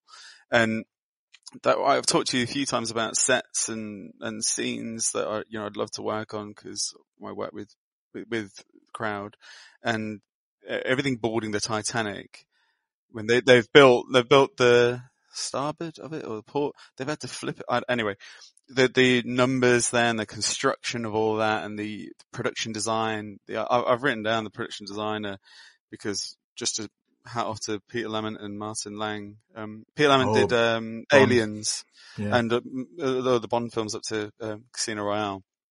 It's extraordinary this set. I, I when I watched it, I was trying to figure out well where does the composition end of real and VFX, and it's kind of seamless throughout the majority of the film. And the, the people boarding uh, is an extraordinary set. Um, That sequence is incredible. That, That's that sequence is gen- genuinely when you when you say to when people say and people are saying it more now as cinema starts to sort of feel like it's in a bit of a decline. They say, well, you kind of got to watch. This is a film you got to watch on the big screen. They're talking about those moments, aren't they? That is literally that is why you go and watch mo- movies. Pure escapism, but scope. Like Well- that, the, the sequence with the car that comes down and then we sweep around. That's the car they're shagging. it is as well. There's Ah. lot, the set, the, listen, we love a setup and payoff. Yeah. Very and that good. is indeed the car that they shag. Well, I- when, I- I when like they're that. when they're playing cards, Gali, that's the penknife he uses to cut Fabrizio to cut the ropes as well. Set up Oh. and payoff. Cameron's Cameron's full of it, man. He's full That's of it. great. That But that the- the- sequence works for me. The boarding. I was just going to say that Oh. as, a positive, it works for me not just because of the effects, but you're you're aware of the fates of these people, um, whether it's first viewing or second viewing or whatever. If you're aware of the, the- what happens, and that just the, the people waving goodbye, and it just simple Mm. that there's a little girl in someone's arms and she's waving goodbye. He's stolen that. He's stolen that from Schindler's List. I can't. I can't help but feel like James Cameron's gone. Schindler's List had a girl in a red jacket. I Uh-huh. will make a, a prominent girl because then we see her later Yeah. when water starts to flood in with her dad, and her dad's like, "Oh, what the fuck?" What? Uh, Mm. and you're like the girl is on the ship. You know, we see her twice. Yeah. There's once where Is that a best girl? Is best girl Car- Carla? Yeah, something? yeah. It's like uh it's a it's a it's a boat. And it's like it's a ship, daddy. That again, they are those little moments sprinkled in where you watch it once and subconsciously you're like the tragic fate that is going to you know that's ahead of them. That's Yeah. where the It's Jurassic loaded. irony works. Yeah, the, the, Yeah, the images are absolutely. You know, loaded. you know they um they flipped that boarding sequence, so it's all dressed in a mirror image. So all the all the lettering's backwards because they had to build the ship on one side. Uh, anyway, that blows my mind. From He was technical point of obsessive about the, the direction he wanted the smoke from the funnels to go, and that apparently the prevailing winds when they built the set in Mexico were such that they had to build it backwards and then flip it optically. insane. Mm. Yeah. This is another thing as far as when you're talking about the um the integration of the digital elements. This Mm. is the, the the point at which when CGI was still new enough that it was a tool that had to be very carefully used. Yeah. This is when they fucking planned everything. They knew when they were going to use it and they knew how to integrate a physical Yeah, it, it wasn't like uh, I've seen it on sets. It's not like a Yeah. fix it in post comment or, or a, a conversation with a VFX. Can you paint that out? Like, yeah, that's fine. Okay, this is real planning, and we're shooting on film and on the Panaflex cameras, and you know, it, everything has to be like really well planned out. And it, when we get into the visuals later with the, the sinking, it's extraordinary cinema. All of that, and I, I mentioned the stunts. It's um second unit, uh, well, stunt coordinator was Simon Crane, who I got to work with on Edge of Tomorrow, and he's a very successful action second unit director since Titanic. So he'd have learned a lot of his craft from Cameron and the action there because he's very well respected. Well, you feel you feel the hits when they're falling when when it's vertical. Like, But everyone I- in the water, Gali, everyone in the water, I was trying to figure out this morning, okay, so where do, where would I have background artists and where would it be stunts? Oh, well, from a health and safety thing, I wouldn't really have many crowd in there. Eh, and I'm like, but there's so many stunt performers here. This is massive. This is huge. there are a couple of shots or sequences. I'm thinking especially when the captain says, Murdoch, stretch her legs. There's a Yeah. shot Yeah. where there's basically sprites Yeah. and they ju- there is a Thomas little bit of uncanny valley. people. Yeah. it's they- great. It's great until Murdoch comes out. I, I didn't notice it until Murdoch comes out. Once, once they have Murdoch walking, you go, and also 4K restoration, which I watched it on, it doesn't help it. You're like, oh no. But it's but for the time, it's still better than some stuff you see today. That wide shot, the Titanic going across the Atlantic, is it's wonderful, and that's all animated. It's insane. And we were just discussing offline some face replacement stuff, Matt. That when Jack and Rose I are had no running idea. away from the water, and I said, "Is it?" Because I always remember the light shining off of Kate's face a bit weird. I never noticed it with Jack, and Gali asked me to look at it again, and it is. I'm like, well, they're face replacing people in 96, 97. That's way, Like Cameron's doing, uh, you know, again, he's doing everything. He's, but it's he- planned, Patrick, isn't Yeah, it? This is the thing. So he knows, like, okay, I'm going to have to slightly obscure that. So I'll Mhm. use a strobe. Yeah. So he's like, I've done this sequence before. I did it in Aliens. We're going to get James James Horner play Alien score. We're going to go flashing strobes, lots of water. So you don't- you literally blink and you miss it. It's only if you can if you stop it frame by frame that you go. Their faces have been rot- rotoscoped on. but but again, better than some stuff you see Mm-hmm. in recent years. And how? I always wonder how is that possible? Wh- Why can't? I love the Um, um the model corridor as well. With the with the water banging the banging all the doors in one after another. That's an incredible piece of model work. And um yeah, just it's the integration. The, possibly the the only one shot that stood out to me was um that has the same thing which which always happens, which is that it's I think there's one shot which has the impossible camera where it goes right over the top of the ship. And because of that, it, goes kind of all the way along. And because of that, there are so many elements to be added together. And because, you know, your brain understands what a camera can and can't do. So that's usually the point at which it shows its seams. But I mean, in a film of this length, to be that convincing almost across the board. Well, there's a lot of practicality, uh, practical in-camera stuff in this as well. The set of the, the rear of the ship, the, the sets that you see on the behind the scenes footage online, they're huge sets and they're really convincing. And it's weird how I saw some stuff, uh, behind the scenes and it, on a normal camera, it can look quite small and uh, unconvincing. And then when you put it through a cinematic lens and light it, this film, the film looks amazing. And Matt, you sometimes we talk about a modern audience and how they'd perceive an older film. Yeah. I think Titanic really holds up for Yeah. everyone today. Yeah. And, and it's a necessary, uh, uh, there may be issues with the CGI, but it's such a necessary leap forward. And you're right, Patrick. James Cameron's always the one who does it first. Like even like Avatar, I don't really care, but what he's doing is going to propel that kind of cinema forward in such a way that no one else, you know, really does. It's why they're so expensive, Matt. He's Hmm. he always buys the DVD player first when it was like three hundred and fifty quid. that's that's just how it is. Hmm. Can we can we talk about and and I love this. Um, and this is going to be the first time I get to say that. And I don't know why I didn't say it on Aliens, but I kind of knew we were going to do Titanic one day. James Horner, um, rest in peace, incredible artist. Um, and I just love the score to this, Uh, but I also love the story. So, you know, normally I'm not the, the guy to do the trivia, but I do think it's fundamental in the fact that they did fall out on Aliens. And I think James Horner said that James Cameron's demands were just too demanding in yeah, the it was Cameron that he had. and uh, Gale Anne Hurd. They were pushing Yeah, him to like- finish a score too quickly Oh yeah. without a locked picture cut. Yeah. Mm. So he said, I'm not, I'm not going to work with you again because it was such a horrible experience. And then James Horner does the score for Braveheart. And then James Cameron listens to the score of Braveheart. And the story goes that he called James Horner up and said, listen, I've been listening to your score for Braveheart on loop. It's incredible. Can we bury the hatchet? I, I need you and only you to do the music for Titanic. I just, I just love that kind of story. It's kind of, kind of romantic, like the story of the Titanic itself, that they would Hmm. reconcile their, their feud. Do you know what came first? Because it's the da da da da da da da. Did he write that Yeah. he prior did. to? It's like Robin Hood again. Yes, yeah. I had that down. I was like, it was exactly like Prince of Thieves. He wrote it. Um, William, someone did the lyrics, and then Celine Dion.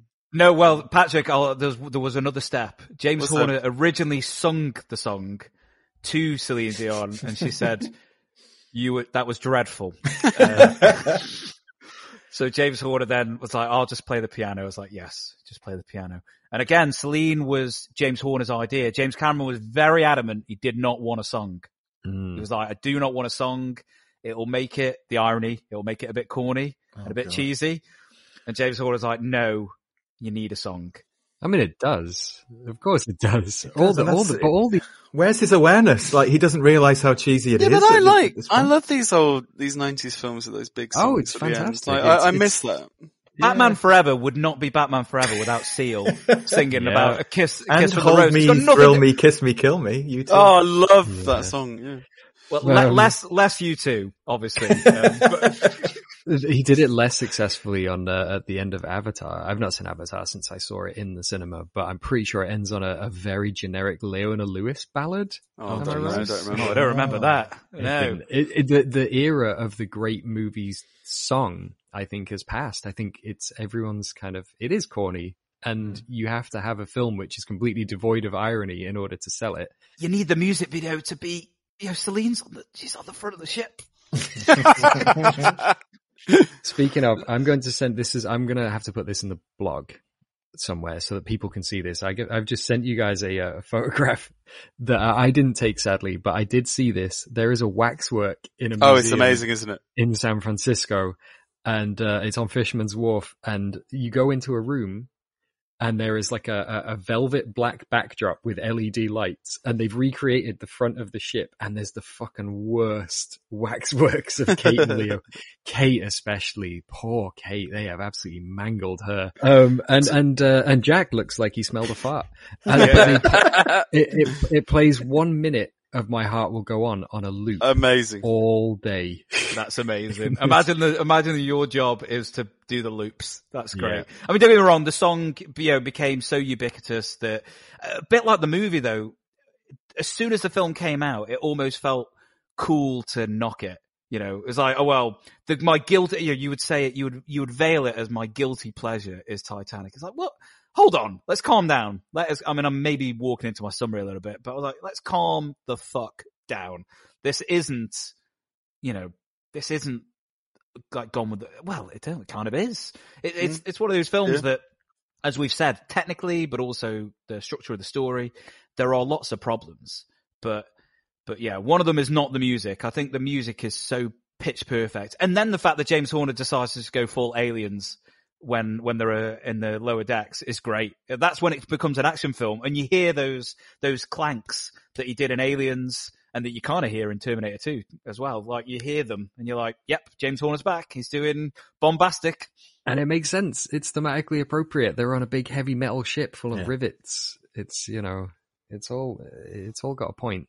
One uh, one decision James Cameron did make that was good though to avoid the s- corniness, Scully, was the alternative ending.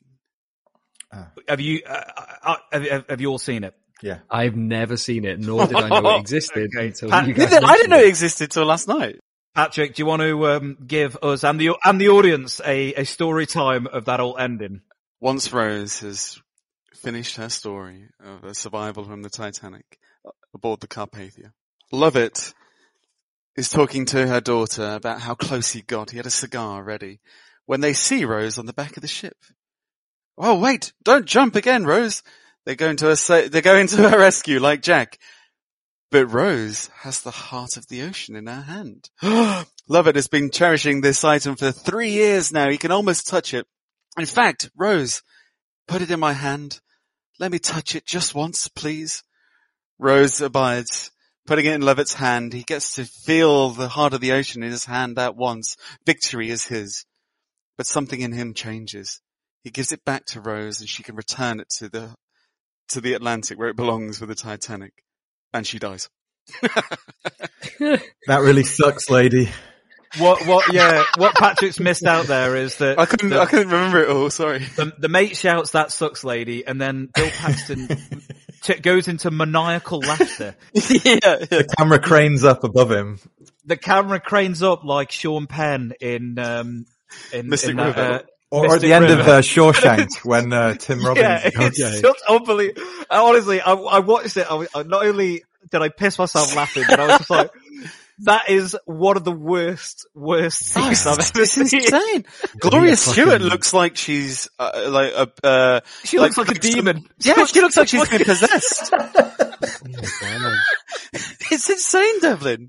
And Devlin, the way she chucks it, you know how, you know how in the original ending, Danielle, uh, when she takes her makeup off in the evening, she uses a face wipe and she always, she always, cause she knows it, it makes me laugh. She does the, she does the sound and she throws it in the bin. because I always laugh because it's so funny when she's like, but in this, she's got it, she's got it hanging over her head and she throws it back and she goes, wee, like that. Honestly, it is Yeah. fucking nuts. Wow. It's bonkers.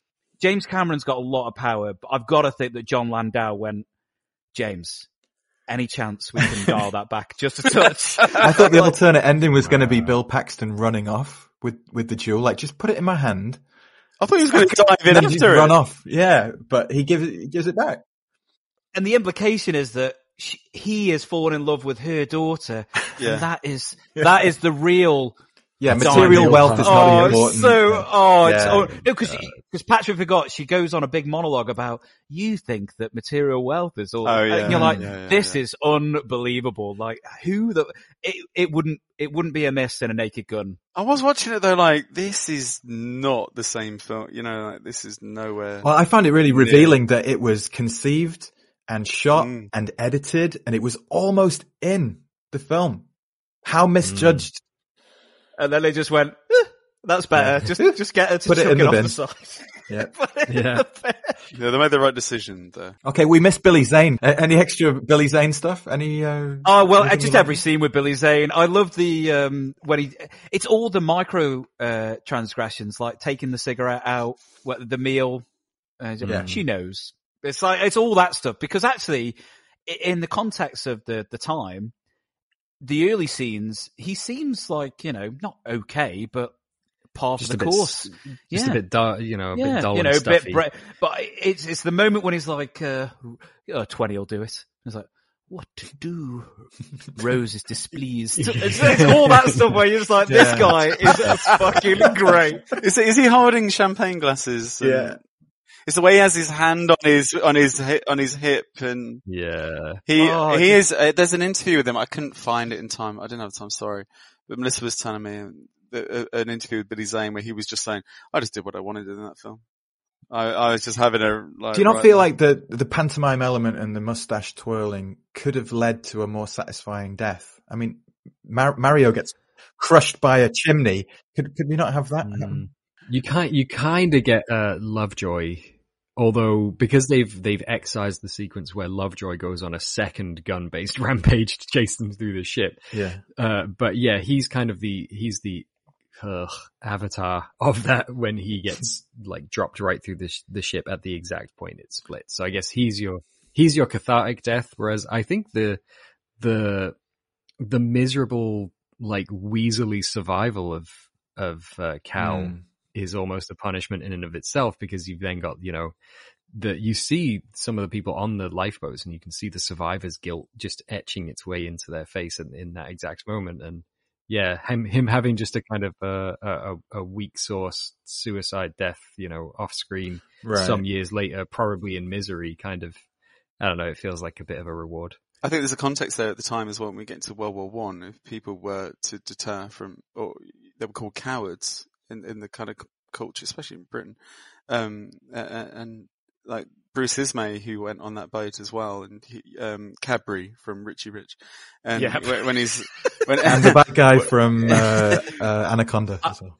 Anaconda, yeah, loves a He- golf. He was always thereafter called the cowardly survivor of the Titanic. That was his title and he was well known that way because he was chairman of White Star Line and people thought he should have gone down with his mistake essentially. And it, and it feeds in, Matt, to the haves and the have-nots. You know, n- it wasn't fair. As simple, as simple as that, it, it simply was not fair. Like the construction of the, the construction of the class system and the fact that not everyone had equal opportunity to get, to survive.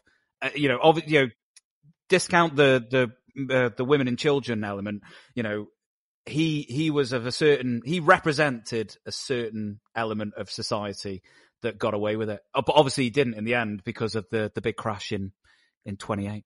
I, I think it was a silly kind of bloodlust, like um, the Fatal Attraction bloodlust. I wanted him to get sucked into a propeller or something, but I think that you're right. You're absolutely right. Uh, should we, should we go for favorite scenes before we get into our final thoughts? Mm. Um, I'll, I'll start with you, Devlin. there was a scene which stood out. It was the the only scene in this entire rewatch that that really kind of uh, uh, threatened to to moisten the eyes, which was um, uh, the band resuming.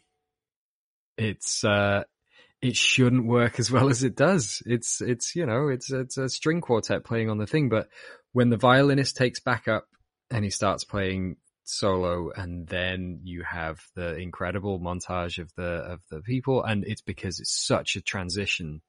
It's the it's the it's the end of the kind of slow moving melancholy, and it's the beginning of the action kind of the ghastly action set piece finale, and it just it works so so well. So um, yeah, that was that was the point for me. That was uh, that that that moment really is just so masterfully constructed.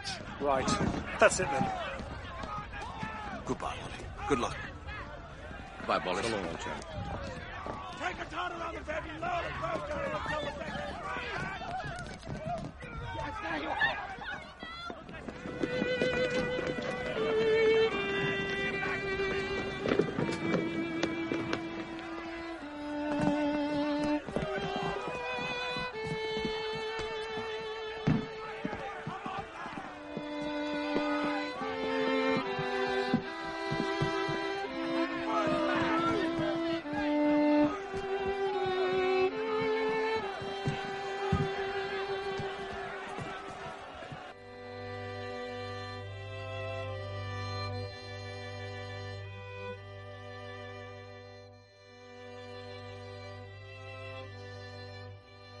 Um, how about you?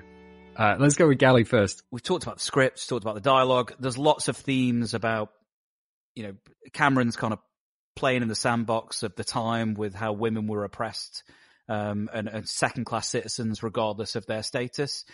And that there's a more obvious scene where with Rose and Rose's mum, where she's constricting her in a in a busk. Um, but actually, the the scene that's got a little bit more nuance is when Kathy Bates challenges uh, the, and he is just a white. He's not an officer. He's just uh, like a, a ship hand, but he's the man on the boat. And even though Kathy Bates and the rest of the women are first class women, You don't understand. they're still second class citizens. If we go back, they'll swamp the boat. They'll pull us right down, I'm telling you. Knock it off. You're scaring me. Come on, girls. Grab an oar. Let's go. Are you out of your mind? We're in the middle of the North Atlantic. Now, do you people want to live or do you want to die?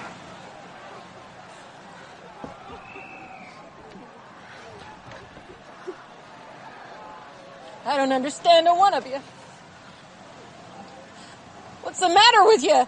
It's your men out there. There's plenty of room for more. And there'll be one less on this boat. If you don't shut that hole in your face. What about you, Matt? I'm interested. I mean, uh, favorite scene? You, you're not going to say the credits, are you? no, no. I've, I've got a favorite shot. Um, f- my favorite shot is when Rose gets out of the car because there was an interesting thing that happened. Her, her bonnet was really big and she was struggling to get out. So it was choreographed with her hand and then her foot and then the hat. And this was a surprise to Jim who'd planned a completely different shot. So he had to angle really high to see her coming out from above and then he booms down to reveal her. I've talked a lot about introductory shots. We've did it on speed and we did it on, what was the last one we did? Uh, Predator 2, Harrigan's introduction. Predator, Predator 2, Harrigan. Yeah, But Harrigan and Kate Winslet. same. this is terrific. Uh, so I thought th- the way Jim adjusted to, um, just the awkwardness of the hat and made it look very elegant and quite iconic. Thought was cool. I agree with Devlin about the moment at the clock. Uh, my favorite cut is the, the most erotic moment of my life. And then it cuts, cuts to them there. I love that bit. Uh, and I think the King of the World sequence, although it's really easy to dismiss it now because it's been spoofed, uh, you know, and, and parodied so often, I, I think, uh, it, it's less the, the Leo and Kate stuff and more the bit where he's just with, with his buddy. Um, and, uh, I, I just like the, uh, that moment. Uh, and then finally it was always the bit where the, the ship cracks in half. And, um, I think there's, there's still a lot of practical stuff going on there, but I think the CG i- i- is quite seamlessly integrated. And that was always the moment, even watching that on a little portable TV, uh, when I was 15 or 16, I, I always enjoyed that. And I kind of wish that I'd seen the film at the cinema because I think I would be probably more on, on your side, um, if, if I had. Uh, Patrick, how about you? These these are I'm struggling because I, I there's a lot to like in in here. De- Devlin mentioning the montage, I think is is great, and it really stops you when you're watching it, and you makes you think, and kind of hits home. I like the dinner scene when Jack's invited up. He says, uh, "I'm sat here with you fine people." I, I think um, he Leo's that's his Leo's strongest scene for me, uh, and I quite enjoy it. Um, the boarding is all fucking great, um, and that that dinner scene, Gali, goes back to what you were saying about just represent. He's introduced as new money in that bit, and there, there's still context going on and character drive, and when he um, I, I, I like the drawing scene, you know, like, like the King of the World scene, Matt, it's very easy to dismiss, but that is, if, if in Terminator with the slow sex music didn't work between, um, from Cameron, I think he's nailed kind of the sexy scene here.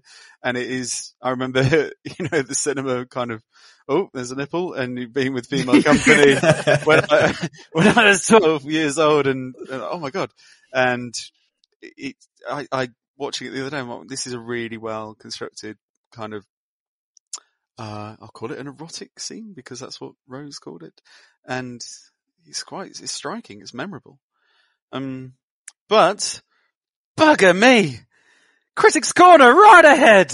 Well, I finally lost it with Ebert. I despair with this guy. it's, it's disgraceful what these two get away with. Um, it, between selling us Raisinets during their video pick of the week segment, uh, Ebert called this a glorious Hollywood epic, uh, wonderfully well crafted and well worth the wait. The, the dramatic tale is handled intelligently and acted well. I don't know what film he was watching because, you know, there you go. Uh, the rest of us, the, uh, no, I was wondering if he knew what bad acting looked like, but, um, he said that it wasn't a melodramatic soap opera, and the statement itself belies the truth, which means it must have been in his mind that, that somebody at least considered it that. Uh, he liked the final hour. Um, he said he liked that it just wasn't people running around with screaming and fire. And he liked the computer simulations of how it sank because that gave the audience a blueprint. Uh, and Siskel largely agreed with him. He called the computer animation a masterstroke. He referenced that uh, the Gilbert Grape performance by Leo was transcendent. Uh, I think he was talking about Gilbert Grape rather than Titanic, but um, he did note that Leo outshone Kate Winslet here. I found myself in the weird position of agreeing with him. Uh, but yeah, so oh, I was cynical at this point when I wrote these notes, but yeah, that's what they thought. Mm, interesting. I, I mean, I, to be honest with you, largely aligns with a lot of what I would say are in my final thoughts, apart from the melodrama, which it 100% is. I mean, the, you know, there's, there's no getting around the fact that, you know, if, if Michael Mann can do it in Last of the Mohicans, James Cameron can do it in Titanic. It is pure melodrama. Well, to be pedantic, the, the, the definition of it is exaggerated characters and exciting events intended to appeal to the emotions. And that's melodrama and that's Titanic. You can't get around it. You either like it or you don't, but it is that. That's simply what it is. Well, Patrick, well, we probably better establish our buzzers, but um, it's time for the pop quiz. Yes. What? I'm looking forward to your buzzers. What? What? What's yours, Devlin? I have a child. yes. Good one. that one. that one works. Matt. The water's freezing and there aren't enough boats. Uh, and Gali, what's your buzzer today, please? I'm gonna miss you. no. So just a reminder of the pub, uh, the pub quiz. Um, Matt is leading two. Gali's got one. Devlin, you have zero. So Devlin, no pressure. But here we go. Egg. With with question one. How many souls were on board the Titanic? I have a child. Devlin. Now, was it 2,200? Correct. Oh. Nice. Devlin. I put the pressure on and he's starting to deliver. Uh, question two. What does Jack throw at Cal at dinner? I'm gonna miss you. Gali. Some matches? Some matches is correct. Gali with the foot there. Very good. And question three to finish off your Titanic pop quiz. What's the, li- what's the name of the little girl that Jack dances with? I have a child. Devlin for the win. Cora. Cora is correct. Whoa, very well good. done. Devlin is on the li- on the on the board. Well done. Yeah, well done. We've lit all of the boiler rooms. Well done.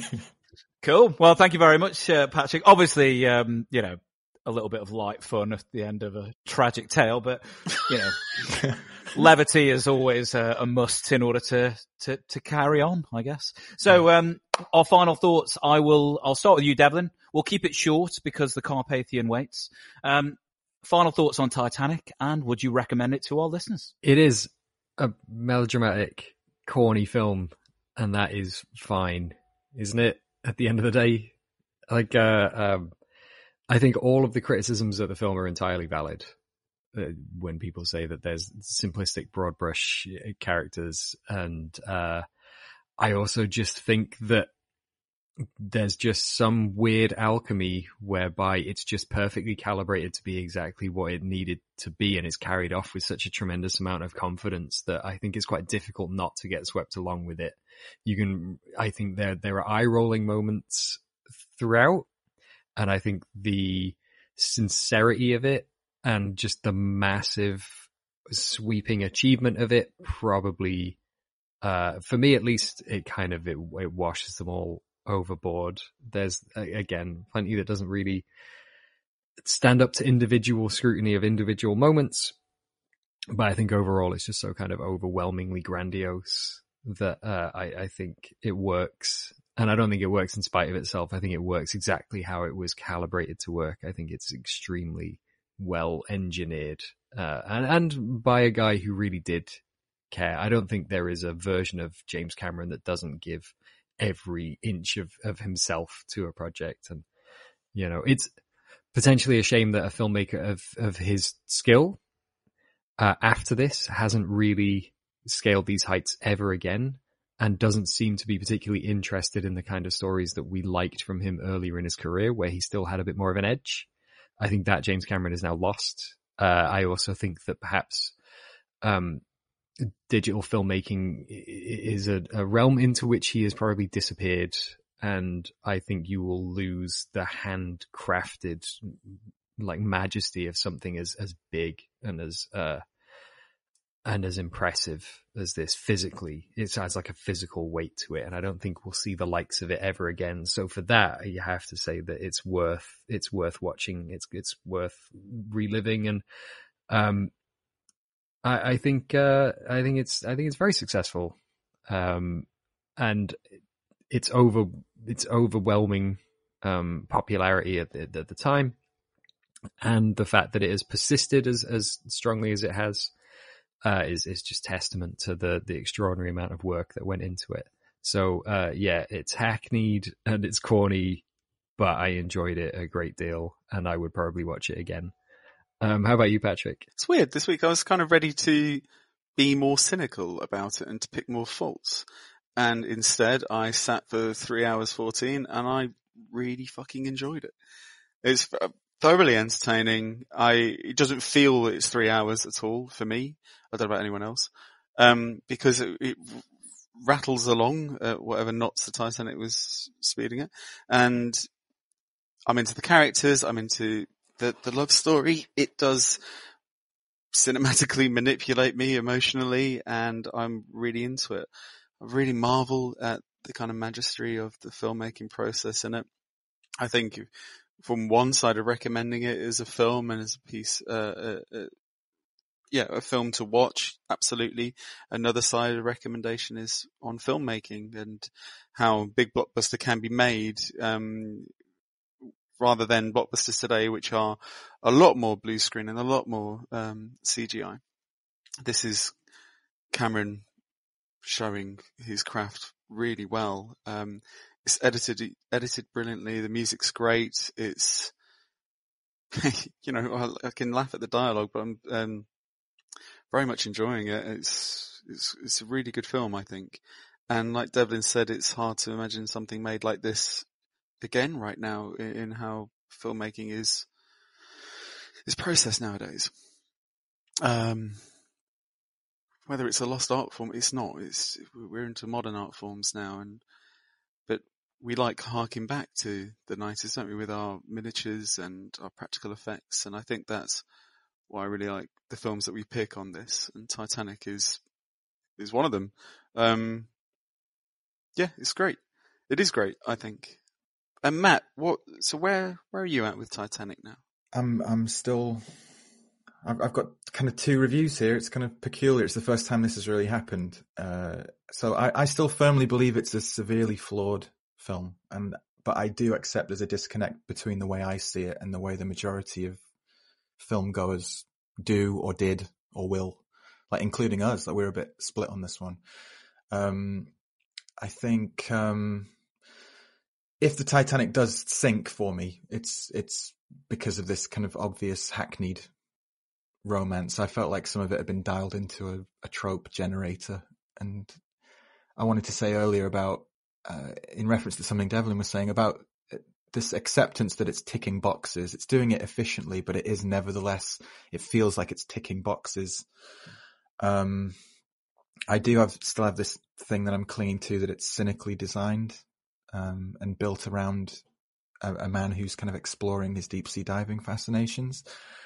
Um, I think that the one thing that bothers me the most is the performances. I don't think they're ever at the forefront of Cameron's thinking. And I think he's more concerned about skylights and staircases and the staging of scenes actually over the performances within the scenes. I mean, you mentioned that Billy Zane just did what he wanted.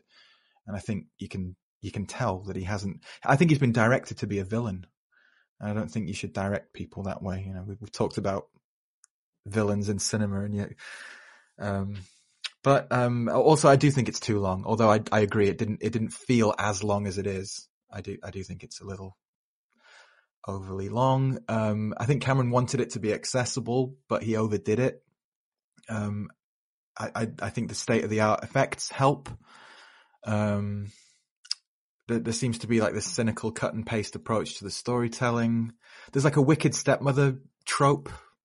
You know, there's some Cinderella in there and there's a lot of Romeo and Juliet, but it feels like the Cliff Notes version. It feels like he watched the Baz Luhrmann film rather than actually reading any Shakespeare.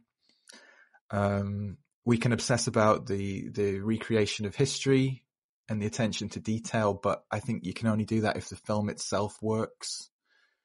And I just never really liked it um, uh, you know, until until very recently. Actually, I mean, I'll I'll do some positives because one of my rewatches was really enjoyable. Um, I had a couple of beers and sat down and watched it, and and for one mysterious reason or another, it actually clicked with me, and I started to understand um, the. I, I think elements of why it works. Um, if I'd been to the cinema to see it with a girl when I was 15, I think it would sort of be in my heart a bit more. And I think it would be, um, something I kind of had more of a nostalgic view of. Um, I think if the audience is feeling optimistic and you're in the mood for something like this, I think you're really going to enjoy it. Um, I, I, feel like some of my views on it have been a bit too dismissive and I'm not even sure if I was entirely right because I did get James Cameron wrong in terms of his his greed.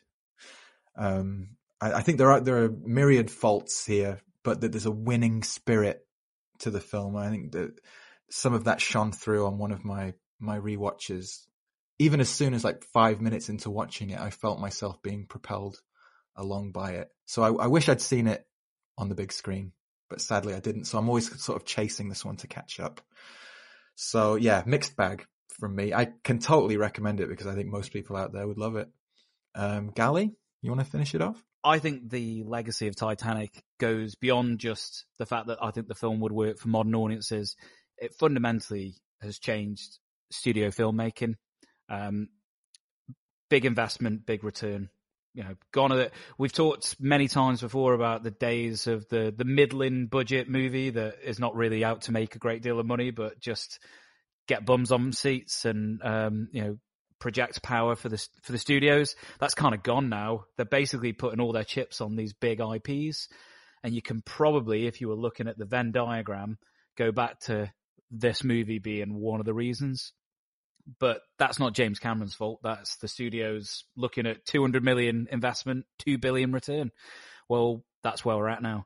Uh, I think the movie stands on its own. I think it's an exceptional uh, example of just incredible craftsmanship across all departments. You know, James Cameron's helming it, but my God, oh, is everyone here to play? I disagree with you, Matt, about the performances. I think they're they're kind of pitch perfect for what this needed to be. Um, this was never meant to be high art. This was meant to be a kind of a disaster movie with a romance story and an opportunity to kind of tap into that deference that we all seem to have about this catastrophic event that happened not that long ago. And I think it does it. Um, I would say to you, look at the bad examples, and I would say they're the more cynical ones that came after. I'm looking at you, Pearl Harbor. Uh, and there was a few others as well that were definitely cynically made as well, what was the Titanic formula? Love story, historical event, big budget. Let's go. And uh, there was a few of them post Titanic, but Titanic still remains. So there we go. So it's a strong recommendation for me. Um, I do hope our audiences check out the uh, alternate ending though, because it is fucking incredible. It belongs in Titanic 2, which if you've not seen Titanic 2 on Amazon Prime with, um, uh, the family of Dick Van Dyke in it. Whoa, that's going to blow you away also. Various Van Dykes. Yeah. I think they funded it, I think. Right. Um, Devlin, Matt, where can our audiences find Titanic? It's actually not available. Oh, sorry, I jumped in. My name's not Devlin or Matt. Sorry. Uh, it's because Matt said he couldn't access JustWatch. It's not actually, um, on any streaming service at the moment in, Mhm. in the UK. You can, you can pay for it in your Gotta- usual gotta vendors. rent it. Yeah, I actually bought it in a four film bundle on Apple because I had some birthday money left over with The Beach, with Romeo and Juliet and The Revenant. And I didn't read it properly. It didn't come with any iTunes extras, so I was a bit annoyed at myself for not reading that. But anyway, they were doing so I- well uh, with their extras as well. Never mind. I got well. I've got the extras on The Beach and Romeo and Juliet and The Revenant. It's just the Titanic didn't. Oh, if you want to look in our playlist uh, this week, we've got uh, commentaries from the cast and crew and James Cameron himself, and that alternate ending. If you want to see it, it's in our uh, Titanic playlist on uh, rewindmoviecast.com. And Yeah. I, I've spoken about it a lot throughout today's um, Hark Back, but uh, A Night to Remember is on BritBox to stream, and I highly recommend that and the book also if you're if you like the Titanic, you want to revisit kind of where it, it comes from, then uh, yeah, strong recommend from. Wow, fantastic. Devlin, um, you know, we're, we're like the White Star line here, aren't we? Uh, we'll take any opportunity to, uh, to sell anything we can. Um, do you want to explain to our listeners about our Teemill store? Well, I mean, why can't we profiteer from misery? Um, as Matt mentioned, rewindmoviecast.com. That's where we put the blogs and Matt's uh, YouTube playlists. Uh, there will be a, li- uh, a tab at the top which says shop. That'll take you to the Teemill. There's the usual Rewind Moviecast merch. There's a bunch of tremendous t-shirts. I've just added a new range of t-shirts based on the infamous Japanese exploitation films, uh, Female Prisoner 701 Scorpion, which is an absolute favorite of mine. Uh, we also have a Redbubble shop where you can buy a shower curtain if you want. I'm not not gonna tell you what to do. Uh, well, I'm I'm gonna sort of make a suggestion. Any chance we can get some Zane tops? I mean, there's lots, you know. You want me to try and we should have a Ham Neil series of t-shirts. Well, uh, um, Oh, it was on- Matt on the was, way, was so hard at work at one point making us a, uh, a Ham Neil logo. My so Ham let's Neil drawing is finished. so cruel. I abandoned it, but I, I might bring it back. Okay. well, I, I, I basically all I want is I want a T-shirt that says "You like lamb, don't you, sweet pea?" That's it. That's all I want. Okay. okay, by the time this episode is released, uh, please feel free to follow the link, devlindoesdrawing.teemill.com. You can find it in the show notes here, and you will be able to buy a t-shirt that says, you like lamb, don't you, sweet pea? Listeners, if you enjoy what we do, please like, subscribe, um, pen a review, tell your friends, spread the gospel. That's all I ask. Please do that. We really appreciate it. It genuinely does help bring uh, other people to the party. So please do it. That's up. Right team, we will say our goodbyes. Um, there are plenty more fish in the sea, Jack. You might have been the king of the world, but you should be the king of wishful thinking. Yes, I've just done it. I've gone full partridge. Take care everyone. Stay safe. It's sayonara in two seconds. It's Devlin in London. She's got a whole ass sticking in the air, and that's a big ass. It's Patrick in London. Gentlemen, It has been a privilege playing with you tonight. It's Matt in South Korea. Thanks for listening, everyone, and we'll catch you next time on the Rewind Movie Podcast.